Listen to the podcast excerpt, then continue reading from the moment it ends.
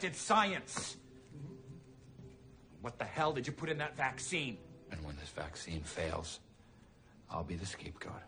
You created a flu that sparked the demand for a vaccine that doesn't work. After everyone in the country is vaccinated, And the world? he'll have murdered millions. Nope, nope, you don't have it. We need to go. Now, before that vaccine ships and more people die. Give a certain percentage of the population a fatal illness, and you make sure it's genetic. See, that was the exciting part. You pass it down. So if you have children before you die. Becky, do you have children? How much evil do you have to do to do good? People think humans are driven by the search for happiness, meaning. That's not true. People are driven by the need to know what happens next. Do you want to know what happens next?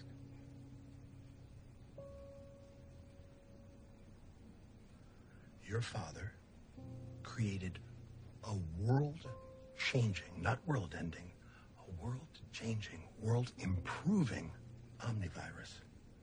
And we have taken that virus and embedded it in the vaccine of the Stearns flu. I knew it. I knew it. He created a panic, and now everybody's begging for the vaccine. No, no, no. D- demanding it with all the entitlement of a first world country. Yes. And now we have exactly what we want. Hundreds of millions of Americans lining up, offering us their arms, and letting us give them our creation. I'm pretty sure when every vaccinated person starts dying, they'll trace it back to you, undetectable virus or not. You've all been very busy. You're all very sharp. Are you sure none of you would like to come and work for me? No? Better than dying a terrible, violent death. Then understand this. What we are doing is far bigger than death. This virus is not deadly. It looks pretty damn deadly. Tell me this. What have you done today to earn your place in this crowded world? Exactly. Everything I do is a cure for our current situation. And how's it a cure? You're killing people. I told you it does not kill. That was the amazing epiphany we had. We didn't have to kill to accomplish our goal. We intend to stop human reproduction for three generations. The busy, endless global assembly line of babies will grind to a halt. You're sterilizing people? Uh-huh. In the first five years, we'll start to see major birth rate declines as teenagers vaccinated today hit their childbearing years. You're controlling the future of human civilization. Is that what they're calling it? It's a very nice euphemism for a species that has replicated like a contagion across the planet, killing all other species in its wake. Except things that are cute, like puppies or koalas. Pandas. Never in history has there been a creature begging for extinction more than the fucking panda. Except us. You hate people that much? On the contrary, I love people. Then how? Why would Doing what our government or citizenry is too spoiled or self indulgent to do. We are saving ourselves from ourselves. Halting overpopulation. A hundred years ago, the global population was 1.7 billion. 2011, it reached Seven billion. people live too long, die less often, fuck too much, shit out babies like In 2050, they say it's going to plateau. Mm-mm-mm. We'll blow past 11 billion and then slowly begin to decline. But by then, it'll be too late to save an Earth that bears any resemblance to a world we actually want to live in. This planet. I love this planet.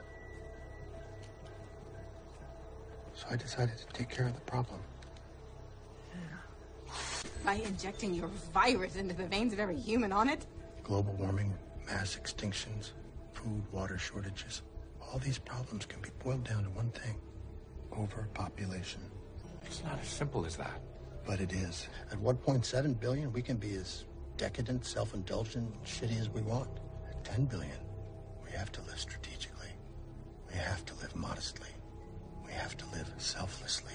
And as you know, we're not that good at it. And you're beta testing it on Americans since we're the worst.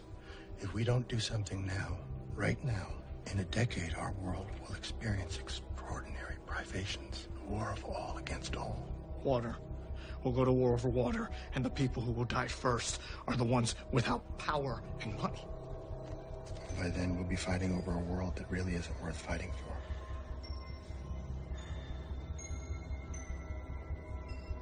You can't just decide people won't have babies because. I because can and I did.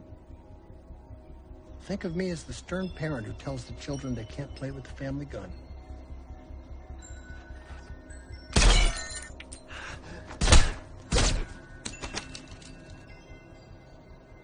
What about what this does to, to people's society? Salvation. We can form a new society. Home. Γεια σας φίλοι μου, είναι 5η, 1 Ιουλίου 2021.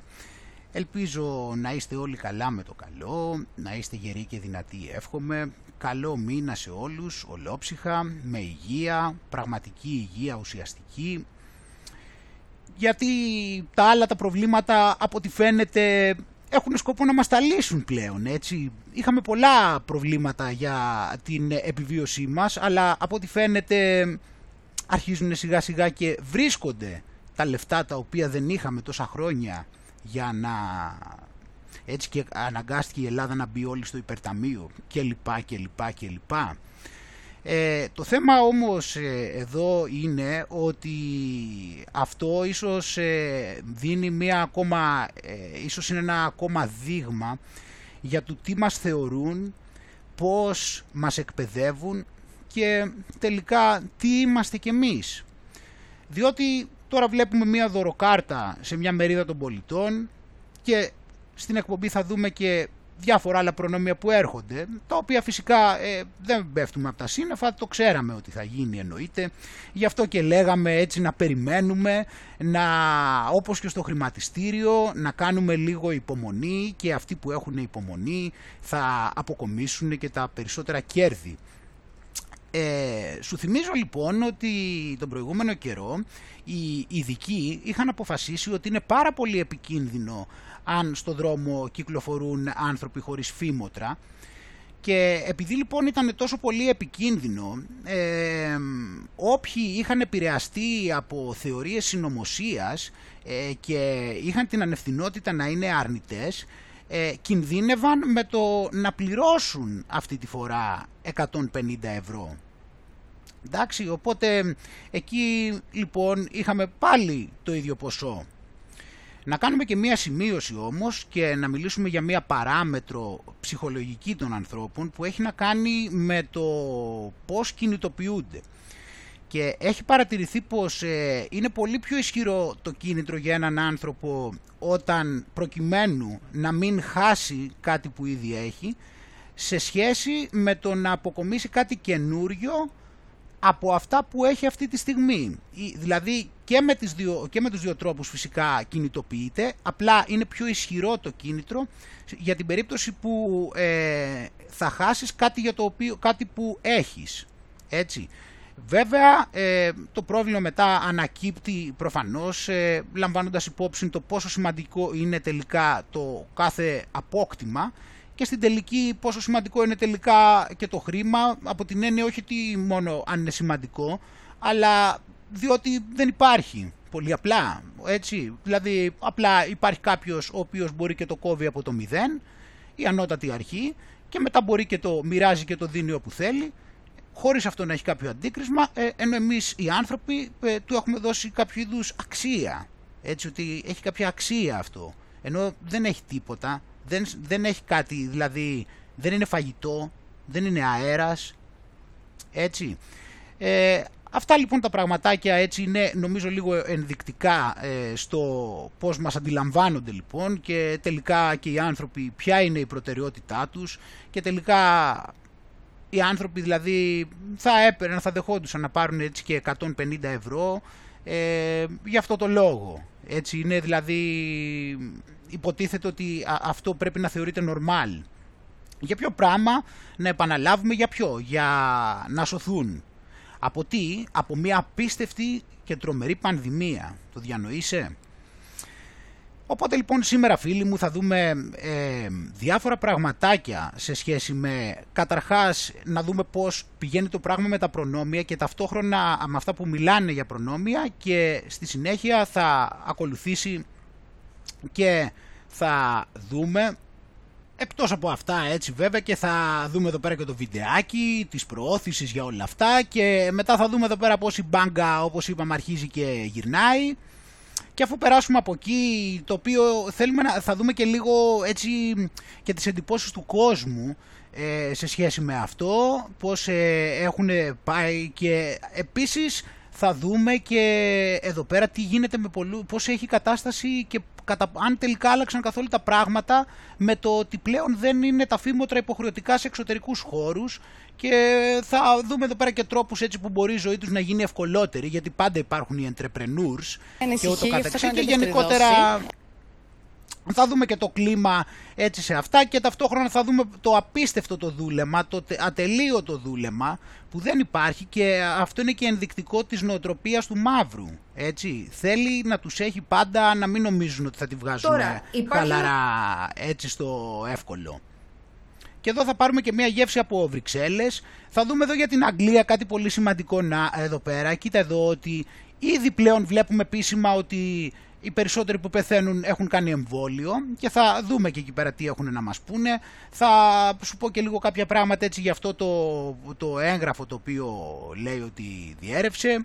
Και εδώ θα πάμε φυσικά να δούμε τι συμβαίνει με τα αρνητικά συμπτώματα και πώς πρέπει να αρχίζουν και μας τα παρουσιάζουν κιόλας λίγο λίγο, ότι πρέπει να τα δεχόμαστε και πάμε και εδώ θα δούμε διάφορα περιστατικά και θα περάσουμε στην ενότητα μετά να μιλήσουμε για το πώς συνεχίζεται όμως φυσικά το πράγμα σε ό,τι αφορά τους εφήβους και τους νεότερους και θα το δούμε και πώς ε, θα πιεστεί και το πράγμα, θα σου δείξω πώς θα το πιέσουν πιθανότατα το Σεπτέμβριο να γίνει έτσι, με ποιο τρόπο το ετοιμάζουν ήδη στην Αγγλία για να δούμε πάλι το μέλλον και εδώ πέρα θα πάμε και να δούμε και πώς τα ετοιμάζουν και για τριών ετών. Θα δούμε και ένα βιντεάκι, θα δούμε εδώ πέρα συγκλονιστική ε, τι έγινε εδώ πέρα με τη 12χρονη Μάντι Ντεγκαράη, εθελόντρια σε μια μελέτη εμβολίων COVID ε, και θα δούμε και μετά πόσο, ε, πόσο πολύ είναι υπέρ της παιδείας και πόσο πραγματικά το πρόβλημά τους είναι η παιδεία ή κάτι άλλο και τι μέτρα παίρνουν στα πανεπιστήμια έτσι και γενικότερα πώς έχουν βοηθήσει τα παιδιά και θα πάρουμε και εδώ μια γεύση ε, και για το κλίμα στην Αμερική έτσι γιατί έχουμε το Φάουτσι πλέον να μας μιλάει για δύο Αμερικές έτσι. Σου θυμίζει κάτι; Δεν το έχουμε υποπτευθεί καιρό δεν το ξέρουμε. Νάτος που το λέει και ο ίδιος. Έτσι τον ίδιο το διχασμό θα μας τον πει και ο ίδιος και θα δούμε και ενδεικτικά κιόλας πώς φαίνεται αυτό. Και μετά θα πάρουμε μια γεύση από την, ε, μια ακόμα φοβερή ε, συγκέντρωση στο Λονδίνο για μία ακόμα φορά. Εμείς θα δούμε όμως αυτοί πως ε, συνεχίζουν το πράγμα σε παγκόσμιο επίπεδο για την ε, παγκόσμια ε, ατζέντα ασφάλειας υγείας και που είχε γίνει έτσι εδώ πέρα στις 18 με 20 Νοεμβρίου ούτως ώστε να μπορέσουμε να είμαστε ασφαλείς και αυτό θα έχει να κάνει φυσικά και με το πόσο σημαντική είναι η ψηφιοποίηση, η συνδεσιμότητα κυρίως, έτσι, η συνδεσιμότητα, το γρήγορο ίντερνετ που η Ελλάδα μπαίνει για τα καλά μέσα, το βλέπουμε και εδώ και αυτά και μετά θα δούμε κάποια ενδιαφέροντα πραγματάκια.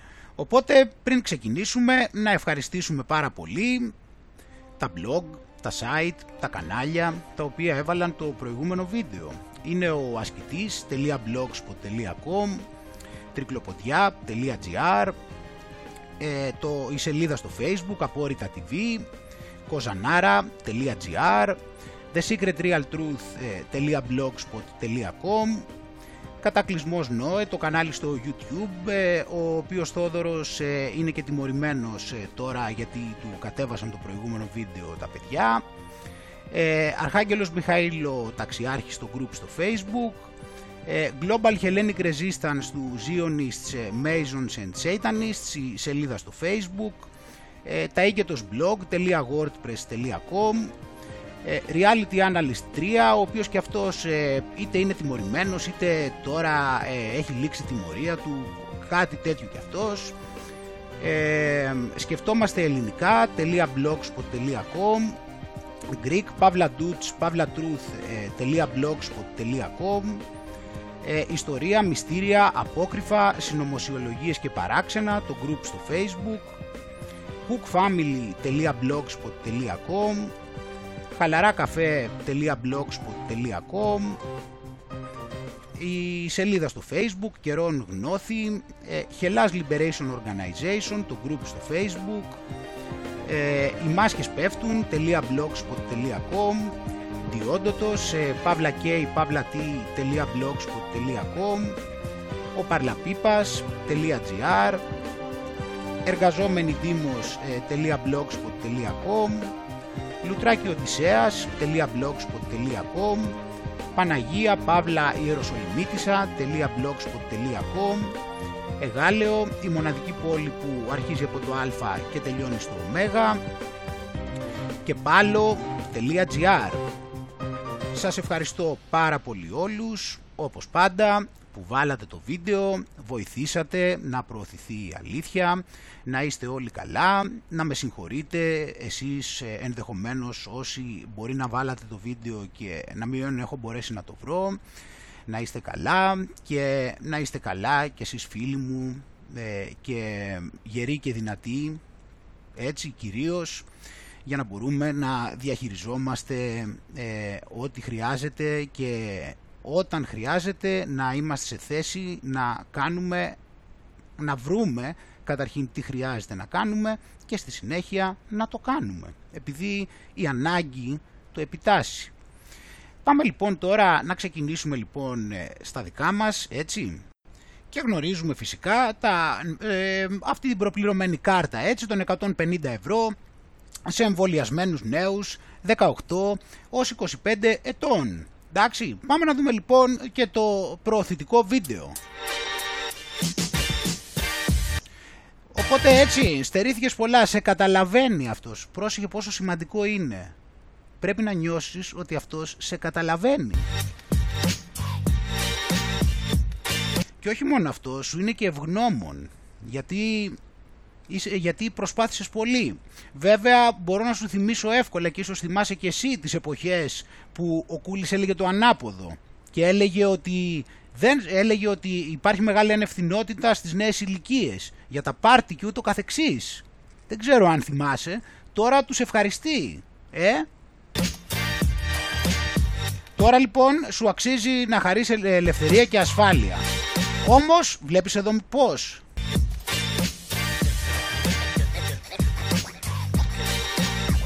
Βλέπεις;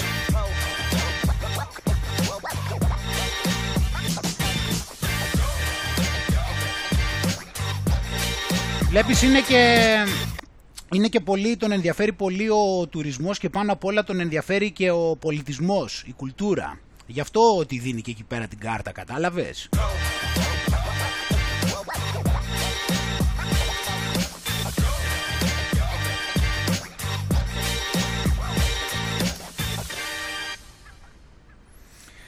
Έτσι, ε, οπότε λοιπόν όπως είπαμε τα περιμέναμε αυτά τα πράγματα, οι νέοι παίρνουν με την πρώτη δόση του τέτοιου, ξέραμε ότι δεν θα μπορούσε, δεν ε, είναι αναγκασμένος αυτή τη στιγμή να προσπαθεί και να ξαναπροσπαθεί, ε, να προσπαθεί να μας πείσει, το αφεντικό φαίνεται ότι είναι πολύ οργισμένο, δεν τραβάει το πράγμα όσο θα ήθελε και τα πράγματα πιέζουν και αυτό είναι και για μας ένα σημάδι ότι δεν, είναι, δεν, είναι το, δεν πατάνε τόσο καλά στα πόδια τους όσο θα περίμενες ή όσο έχουν συνηθίσει κιόλας. Γι' αυτό και φυσικά αυτά όπως είπαμε θα συνεχίσουν έτσι οπότε δωρεάν εισιτήρια, δώρα, κληρώσεις ακόμα και data σε κινητά για να εμβολιαστούν οι νέοι κλιμακωτά τα προνόμια για τους εμβολιασμένους. Κατάλαβες, θα πηγαίνει, δηλαδή θα παίρνεις λίγο-λίγο τα προνόμια, ούτως ώστε γιατί δεν μπορεί να είναι μια και έξω όπως θα δούμε και με την Johnsons πρέπει να είσαι διαρκώς εκεί και να ακούς πάντα τι σου λέει ο μαύρος. Και μόνο έτσι θα είσαι καλό παιδί. Δεν μπορείς να είσαι καλό παιδί επειδή πήγες έκανες κάτι μία φορά και αυτό ήτανε. Πρέπει να είσαι πλήρως συνδεδεμένος με τις διαταγές.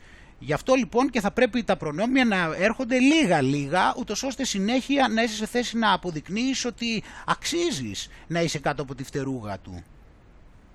Η Δέσποινα Βλεπάκη που βρίσκεται στην αίθουσα ειδήσεων έχει νεότερα για το θέμα της συνδικής μετάλλαξης και κρουσμάτων που ερευνώνται. Πρόσεξε τώρα εδώ εν παραλίλω, τώρα έτσι εδώ είναι, εδώ είναι τώρα όλο το, επίσης το, το αστείο της υπόθεσης θα δεις πως εν παραλίλω από τη μία έχουμε τον δρόμο για την ειδική μετάλλαξη και από την άλλη έχουμε τα 150, τα 150 ευρώ της δωροκάρτες για να σωθούμε από αυτόν τον δρόμο.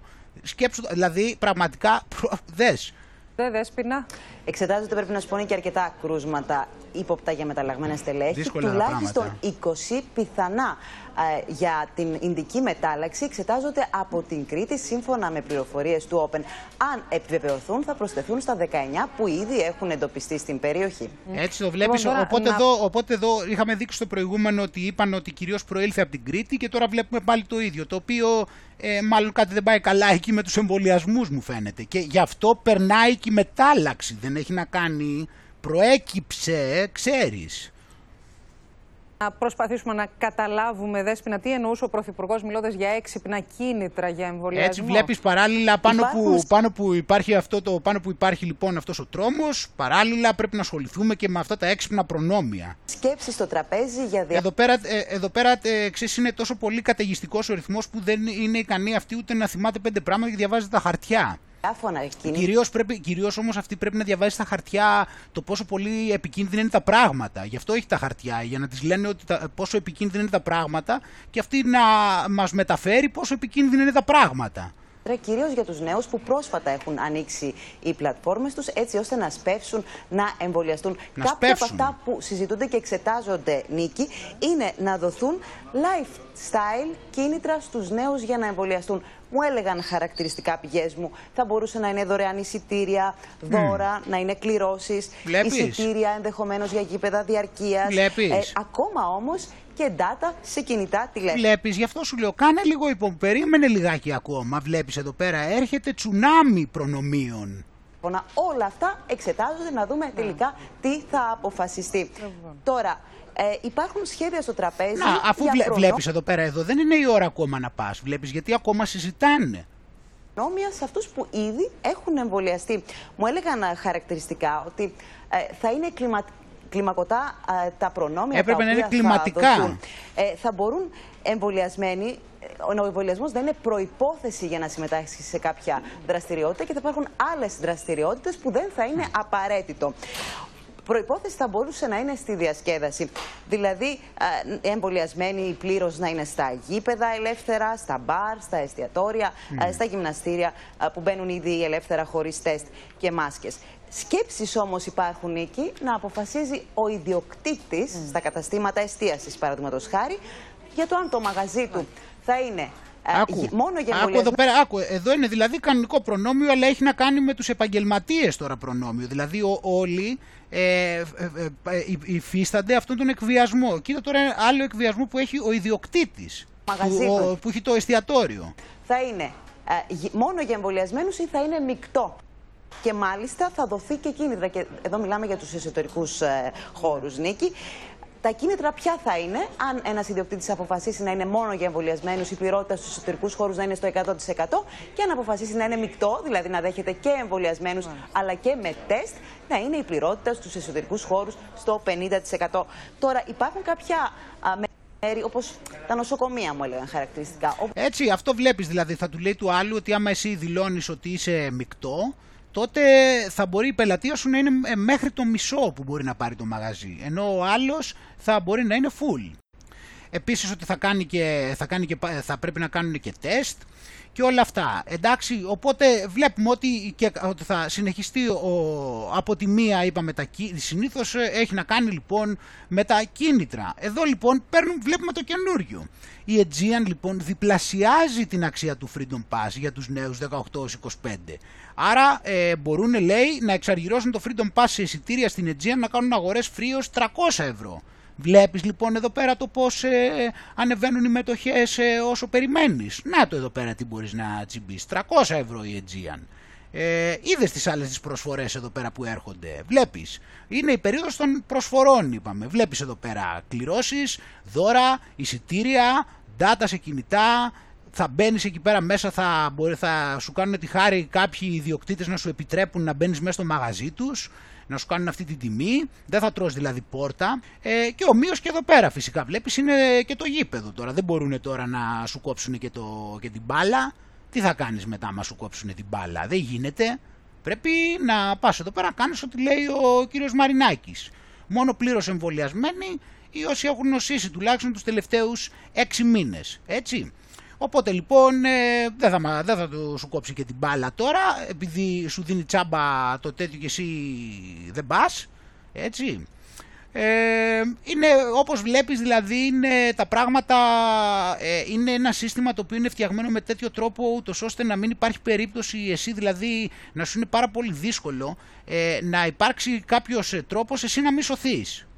Το φαντάζεσαι; Δηλαδή είναι, το, είναι τόσο εξαιρετική η, η ασφάλεια, είναι τόσο εξαιρετική η ασφάλεια που σου παρέχουν που επί της ουσίας ε, φτάνει δηλαδή σε σημείο να είναι υπερβολικά δύσκολο να μη σωθείς όπως βλέπεις και δύσκολο από την άποψη ότι όχι μόνο θα στο προσφέρουν συνέχεια αλλά ότι όσο περνάει ο καιρός θα, είναι και, θα έχει και περισσότερα προνόμια δηλαδή θα είναι όλο και πιο γλυκό, γλυκιά έτσι αυτή η ενεσούλα κατάλαβες πως πάει; Για να δούμε εδώ τι άλλα. Δηλαδή, για παράδειγμα, κάποιοι λέει εδώ, είχαν, μπορείς να πας και να, εδώ πέρα, ας πούμε, κάποιοι πήγανε στα McDonald's. Ε, ας πούμε έχουν στο Bay Area εκεί στο Σαν Φραντζίσκο 70 McDonald's έχουν και εμβόλια. Μπορείς δηλαδή εκεί όπως πας για το, να φας εκεί πέρα το, το Big Mac ταυτόχρονα μπορείς να κοπανίσεις και μία ένεση. Γιατί υπήρχε λέει ε, το πρόβλημα ότι πολλοί δεν προλάβαιναν λέει οπότε ε, έπρεπε να βρουν μια κλινική που είναι κοντά. Τώρα όμως τα πράγματα έχουν αλλάξει γιατί ε, έκανε το διάλειμμα λέει να ο, ο Λεωνίντα Πόνς έχει αυτό το όνομα, ε, σκέψου, ε, όπου είναι μάγειρας εκεί στα McDonald's. Λέει, έκανε ένα διάλειμμα ε, από, τα, από το να φτιάχνει λέει μπέργκερ ε, και στη συνέχεια ε, ούτως ώστε να εμβολιαστεί. Έτσι και είναι πολύ εύκολο λέει γιατί δεν χρειάζεται λέει ούτε να κάνεις... Ε, δεν χρειάζεται ούτε καν ε, να, πώς το λένε, ούτε καν να κλείσεις και ραντεβού. Και μάλιστα λέει ήταν πολύ βολικό γιατί παίρνεις λέει και τσάμπα φαγητό. Πήρε ένα combo meal Βλέπεις λοιπόν. Να δούμε λίγο εδώ πέρα και το βιντεάκι. Bay Area McDonald's have something extra on the menu tonight. Έχει, λέει, έχει κάτι έξτρα λέει το μενού σήμερα. For limited time you can get burgers and shakes with a side of Pfizer. That's right, the Pfizer vaccine is being Βλέπεις. offered at select locations. Σε κάποια λέει McDonald's μπορείς να πας στα McDonald's και μπορείς να κοπανίσεις και τη Pfizer. This Vallejo McDonald's is among those serving up shots today. And 12-year-old Ayana was relieved to roll up her sleeve at a familiar place. This was... Είδες ποιο ήταν το τέτοιο λοιπόν, ήταν λέει relieved to take off her sleeve in a familiar place. Έτσι, επειδή εκεί πέρα ένιωθε πολύ οικογενειακά και οικειότητα, ε, μπόρεσε και δέχτηκε να το κάνει. Βλέπεις πώς λέμε τώρα ότι το έχουν μελετήσει το πράγμα που λέει ότι χρησιμοποιούν τους επιστήμονες. Έτσι και για να δούμε τι θα πει. It's really quick and easy. There wasn't a line whatsoever. You just walk in, get it, and walk out. It was really fun. So I think it was pretty easy, and I think other people who like me with anxiety, it's much easier. It's all part of. Βλέπεις, αν είναι λοιπόν πέρα από αυτά που τέτοιο λέει ότι υπάρχουν και άλλοι άνθρωποι που αν είναι σαν και εμένα αγχωμένοι, εδώ πέρα δεν θα έχουν άγχος να την κοπανίσουν εδώ. Επειδή είναι στα McDonald's που είναι οικείος ο χώρος. State. Έτσι, οπότε λοιπόν εδώ πέρα, να, ε, ε, εδώ πέρα κιόλας να συμπεράνουμε ότι αναμένεται σε τέτοιες τοποθεσίες οι οποίες ε, ε, αρέσουν στους ανθρώπους και νιώθουν εκεί οικειότητα, ως αυτές που θα δουν ότι νιώθουν οικειότητα, εκεί θα γίνονται και εμβολιαστικά κέντρα, θα κοπανάνε εκεί ενέσεις. Έτσι θα γίνει. Κρατάμε όμως λοιπόν τώρα εδώ, φίλοι μου, αφού έχουμε πάρει ε, μία γεύση, ε, υπάρχει μία εικόνα ευτυχώς αυτό τον καιρό, έτσι που πολλοί έχουμε αρχίσει και εντοπίζουμε ίσως θα έλεγα μετά από αυτή την ε, προσφορά ότι διακρίνουμε ότι ένα μεγάλο μέρος ε, ανθρώπων ε, οι οποίοι πίστευαν τα πάντα τέλος πάντων ότι όλα αυτά ισχύουν και ενδεχομένως βέβαια και ακόμα δεν έχουν κάνει τις συνδέσεις όπως εμείς ούτως ώστε να καταλάβουν ε, περί τίνος πρόκειται.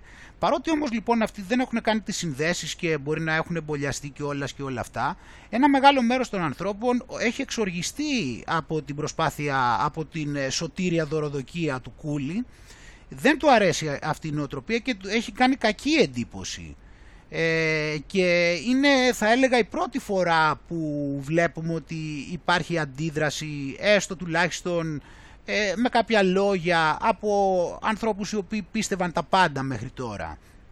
Οπότε είναι ένα αισιόδοξο μήνυμα αυτό ότι ίσως κάποιοι περισσότεροι αρχίζουν και βλέπουν ε, περί τίνος πρόκειται. Βέβαια τώρα ε, πόσα άλλα πρέπει να δουν, αλλά τώρα μιλάμε ότι αυτή τη στιγμή αρχίζει κάτι και αχνοφαίνεται σε σχέση με αυτή την κατάσταση και γι' αυτό και όπως πάντα ξέρεις προσπαθώ να βρω τι μπορεί να εξυπηρετεί το κάθε τι αλλά εντάξει ε, από τη μία είπαμε βέβαια φυσικά πάντα μας εκπαιδεύουν και έτσι μας θεωρούν αλλά τελικά αυτού του είδους η επιλογή εξυπηρετεί κάτι περισσότερο ή απλά ή είναι σε τόσο μεγάλη απόγνωση τελικά που απλά δεν έχουν, τα έχουν χαμένα και δεν μπορούν ούτε να εκφραστούν σωστά. Γιατί εκφράζεται με έναν τρόπο ο Κούλης ούτε καλά καλά λέει έστω για τα μάτια του κόσμου να πει ότι θα σας το δώσουμε τόσο πολύ, πιο πολύ επειδή είστε καλά παιδιά. Αυτό που κυρίως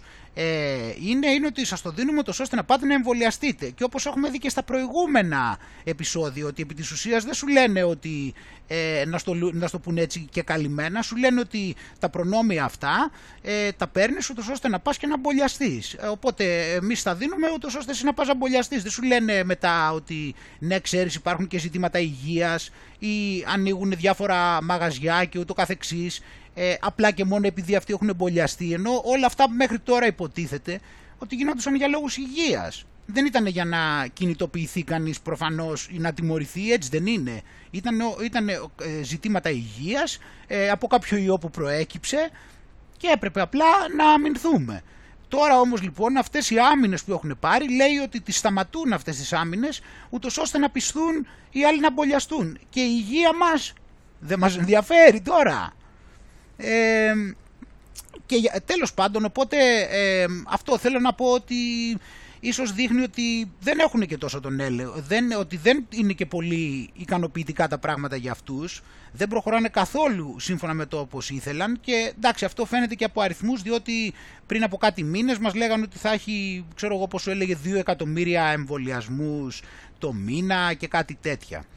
Τέλος πάντων, απλώς αυτό κρατάω, δηλαδή δεν μπορώ να βρω δηλαδή ότι αυτό τόσο εξυπηρετεί κάτι και το συγκεκριμένο ότι εξυπηρετεί το να δίνει λεφτά στην ουσία σε ό,τι αφορά τη δημιουργία εντυπώσεων. Ότι πρακτικά θα πείσει πολλούς, ενδεχομένως, αλλά δεν δείχνει περισσότερο σαν κάπως αυτό να του γυρνάει boomerang, που δείχνει ότι τα έχουν χαμένα και οι ίδιοι, διότι το αφεντικό έχει αρχίσει και βγάζει φλίχτενες. Και όταν ε, δεν κάνεις deliver, όταν δεν αποδώσεις αυτό που περιμένει το αφεντικό, μετά ξέρεις τι έχει. Ξύλωμα.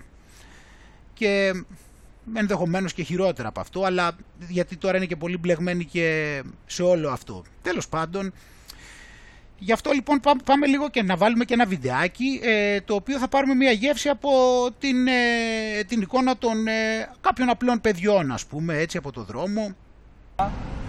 Κάτι είναι ύποπτο, δηλαδή αν ο κόσμος ήθελε θα το έκανε και Java, δεν χρειάζεται. Δηλαδή είναι άχρηστο αυτό.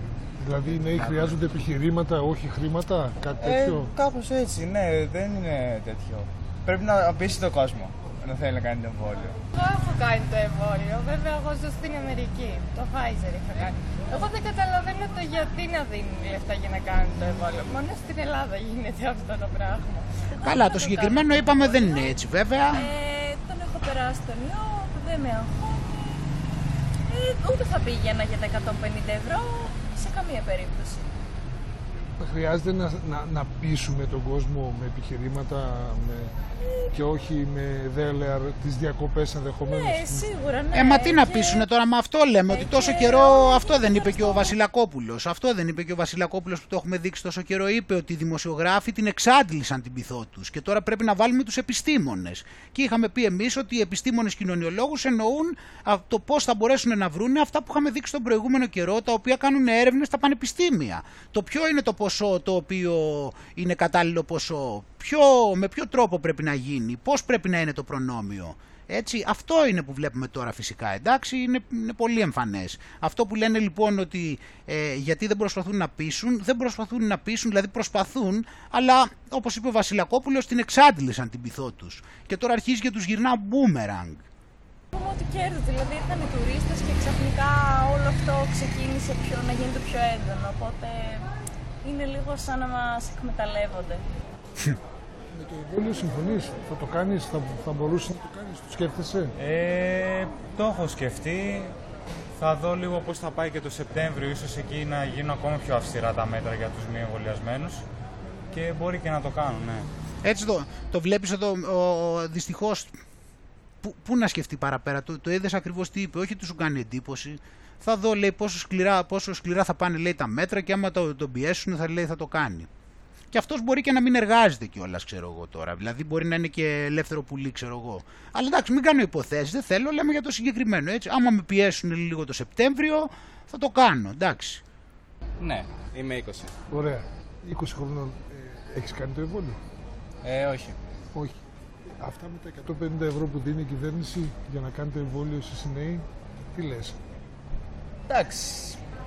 Είναι με- ένα καλό κίνητρο, ας πούμε, για εμάς τους νέους να κάνουμε ας πούμε, το εμβόλιο, αλλά δεν πιστεύω ότι χρειαζόταν κιόλας. Χρειαζόμαστε επιχειρήματα για να κάνουμε το εμβόλιο και όχι χρήματα; Ή- Περισσότερο ναι, επιχειρήματα, ας πούμε, να μας δίνουν περισσότερους Δεν λόγους, ας γίνεται πούμε, άλλο, να είπαμε. πιστέψουμε και να το κάνουμε. Δεν γίνεται, αυτά να κινήσουν πάνε. περισσότερο κόσμο, ας πούμε, να κάνουν το εμβόλιο και όχι μόνο εμάς τους νέους, αλλά και τους μεγαλύτερους κιόλας. Εξ αρχής ε, η δικιά μου γνώμη ήταν κατά του εμβολίου. Ε, τώρα προσωπικά εγώ δεν θα το κάνω και έτσι θα μπω στη διαδικασία. Δεν πείθεσαι από τα 150 ευρώ. Όχι. Ε, ενδεχομένως... Δηλαδή είναι γελίο αυτό το πράγμα το να, να τάζεις, να δίνεις χρήματα για να κάνει κάποιος το εμβόλιο. Αν θέλει να το κάνει θα το κάνει τώρα. Κάναμε το εμβόλιο; Εγώ όχι. Και δεν νομίζω προς το παρόν. Για ποιο λόγο; Δεν, δεν, ξέρω, πείθεσαι για δεν την... μου έχει ε, βγάλει τρελή εμπιστοσύνη. Σε 18-25, κάπου εκεί. 20, ναι, ναι, ναι. Τέλεια. Ε, 150 ευρώ για να κάνεις εμβόλιο. Ναι. Δίνει η κυβέρνηση, τι λες. Ε, είναι ένα πράγμα που δεν συμφωνώ. Νομίζω κάνουν τον κόσμο να πιστεύει ότι τα εμβόλια είναι χειρότερα από, τη, από, από αυτό που εξυπηρετούν. Δηλαδή, μας παρουσιάζουν το εμβόλιο σαν κάτι κακό με αυτόν τον τρόπο που το προωθούν. Εγώ πιστεύω ότι για να χρειαστεί να δώσουν ε, λεφτά, κάτι είναι ύποπτο. Δηλαδή, Για φαντάσου δηλαδή τώρα κι αυτός. Αυτός βέβαια εκεί προβληματίστηκε. Δηλαδή από τη μία του φαίνεται σαν να δείχνουν αν είναι κακό, μετά είπε άμα τον πιέσουν βέβαια και εκεί είναι αυτό που σου είπα και προηγουμένως. Δηλαδή φαίνεται ότι δεν τον απασχολούν τα 150 ευρώ τόσο πολύ. Δηλαδή σου λέει, δεν λέει ότι θα το κάνω για τα 150 ευρώ, αλλά λέει αν σκληρύνουν τα πράγματα το φθινόπωρο θα μπορεί και να το κάνω. Δηλαδή τι θα γίνει, μπορεί μεν να μην τον νοιάζει το ότι θα πάρει τα 150, αλλά τον νοιάζει να μην σκληρούν τα πράγματα και, γίνουν πιο, και χάσει κάτι από αυτό που έχει. Το βλέπεις εδώ πώς φάνηκε αυτό; Ε, και είδαμε λοιπόν εδώ πέρα έτσι, είδαμε, είδαμε εδώ πέρα κάποια παιδιά που μίλησαν λοιπόν και πήραμε μια εικόνα ε, για αυτό που λέμε και ίσως και εσείς ε, έχεις δει στο ίντερνετ, στο facebook και ούτω καθεξής, ε, έχεις παρατηρήσει τα, τις περιπτώσεις που λέμε. Να είναι άνθρωποι που δεν υπήρχε τίποτα μέχρι τώρα που δεν το πίστευαν και δεν το δέχονταν και τώρα αυτή τη φορά αρχίζουν και προβληματίζονται με την καταφανή δωροδοκία που προσπαθεί να γίνει για ποιο πράγμα για να μας σώσουν. Δηλαδή αρχίζει κάποια στιγμή που κάποιοι αρχίζουν και το σκέφτονται και λένε μήπως το παρακάνουν και κάτι δεν πάει καλά εδώ για να έχουν φαγωθεί τόσο πολύ. Επιτέλους άρχισαν κάποιοι και το υποψιάζονται. Για να δούμε. Ε, πάμε παραπέρα τώρα λοιπόν, γιατί υπάρχουν και άλλοι βέβαια, οι οποίοι ε, δεν χρειάζονται ούτε πειθό, ούτε πόσο μάλλον κίνητρα. Τους είναι αδιάφορα. Ε, αντιθέτως, ακόμα και αν ε, πλέον τους ε, παραχωρήσουν πίσω κάτι από τις ελευθερίες που είχαν και την ε, αυτοπραγμάτωση γενικότερα, ε, δεν τη θέλουν πια γιατί για αυτοί, αυτοί πλέον έχουν μπει σε μια νέα κανονικότητα. Οπότε λοιπόν στην ουσία το να ε, αλλάξουν και να πάνε στην προηγούμενη κανονικότητα τους αγχώνει, πρόσεξε. Τους αγχώνει γιατί το να πάνε στην, στην παλιά κανονικότητα ενώ έχουν πλαστεί και δεχτεί πλέον ως εύπλαστοι νόες στη νέα κανονικότητα τώρα λοιπόν φοβούνται να πάνε στην παλιά ακόμα και αν τους το επιτρέπουν. Ίδιος είσαι. Καλύτερος είσαι. Γιατί, γιατί όπως είπαμε θα χάσουν αυτό το οποίο τώρα έχουν. Γιατί έτσι είναι. Μπορεί ο κ. Καρδαλιά να είπε μη βάζετε μάσκες και παλιά και πρόστιμο έπαιρνες για να φράσει μάσκα. Τώρα τι γίνεται. Στους 10 ή 6 φοράνε μάσκες. Άμα δείτε, κάνει ηλία πάνω κάτω. Ε, γι' αυτό φοράνε το κάνω, μάσκες. Χαρδαλιάς. Δηλαδή είμαι εδώ πέρα περίπου μια ώρα. Φοράνε μάσκες. Ρε παιδιά, βγάλτε τη μάσκα. Α, φοβάμαι. Όχι, τι γίνεται. όχι. Να, Μην κύριε, μη βλέπεις λες να αριστερά. βγάλει ο Φοράει κόσμος μάσκα. τις μάσκες. Καλά κάνει και τις φοράει. Όπως αισθάνεται ο καθένας. Ναι, ναι, πλάκα Ναι, ρε κάνω. παιδί ρε μου, ενώ Γιώργο. στο εξωτερικό χώρο, προς Θεού. Δεν έχεις Ναι. Επειδή είπαμε ότι υπάρχει άρση του μέτρου, με αυτό το σκεπτικό. Βέβαια, στου ιστορικού χώρους, μάσκα θα φοράς. Να την κυρία, μπράβο της. Αλλά ξέρετε, φοράνε πάρα Και πολλά τώρα μάσκες. Στους μας, 10 ή 6 μας, τρελ, μας τρελάνουνε τώρα. Πάει και βγάζει τη μάσκα και λέει και μπράβο της κιόλας αυτός. Δεν θα τρελαθούμε τώρα έτσι. Και αυτό τώρα είναι επειδή τώρα ο ιός δεν κινδυνεύουμε τώρα τα- την τελευταία εβδομάδα. Τώρα μπράβο της. φοράνε μάσκες. Δεν ξέρω, ακόμα δεν το έχουν εμπεδώσει, δεν έχουν εγκληματιστεί με την άρση του μέτρου; Έτσι, α, α- αυτό πάλι το είχαμε πει, έτσι. Το έχουμε δείξει και το ίδιο πράγμα ότι είχε γίνει στις Ηνωμένες Πολιτείες. Αυτά τα γνωρίζουμε όλα αυτά ότι θα γινόντουσαν, εντάξει. Δεν, δεν μας κάνει εντύπωση. Πάντως πολύ και όχι μόνο εδώ. Και στα δικαστήρια που ήμουν στον αύριο χώρο. Και πάνω στο κάτ που ήμουν έξω περνάγανε πολύ με μάσκα. Έξω μιλάμε πάντα, διευκρινίζουμε ευκρινώ. Πάντα Νομίζω, σε Γιώργο, εξωτερικούς ότι όσοι χώρους, έτσι. φορούσαν μάσκα και τις προηγούμενες μέρες στον εξωτερικό χώρο θα συνεχίσουν να φοράνε, όσοι φοβούνται παραπάνω. Και όσοι δεν Και εγώ φορούσαν, φόραγα, ρε παιδιά. απλά δεν θα φοράνε μάσκα. Άκου, και εγώ που είμαι πλήρως εμβολιασμένος, Ναι. μέσα θα τη φοράω τη μάσκα. Όπου υπάρχει συγχρονισμό Ναι, σε γήπεδα. Τέλος πάντων, οπότε εδώ πέρα μας δίνεται μια εικόνα ότι σε μεγάλο βαθμό ε, είναι πάρα πολλοί οι οποίοι ε, την ε, φόραγαν και με ευχαρίστηση και δεν ήθελαν να τη βγάλουν με τίποτα από πάνω τους και το βλέπουμε τώρα λοιπόν ε, το πώς είναι. Και μάλιστα ε, προφανώς ε, έχουν εμπολιαστεί κιόλας έτσι.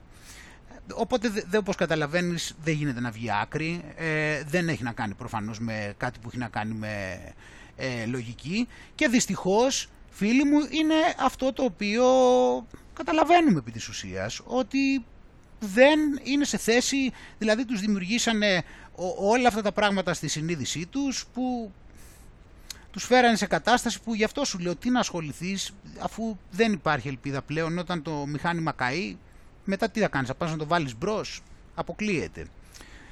Πάμε παραπέρα λοιπόν εδώ πέρα να δούμε τι γίνεται εδώ πέρα, γιατί αυτά θα συνεχίσουν βέβαια. Γι' αυτό έχουν βρεθεί λύσεις λοιπόν για αυτούς, ε, οι οποίοι δεν μπορούν να αποχωριστούν τη μασκούλα τους και φοράνε γυαλιά. Και έχει παρατηρηθεί λοιπόν, λέει, ότι ε, από αυτό αποθολώνουν πολλές φορές λέει, τα γυαλιά.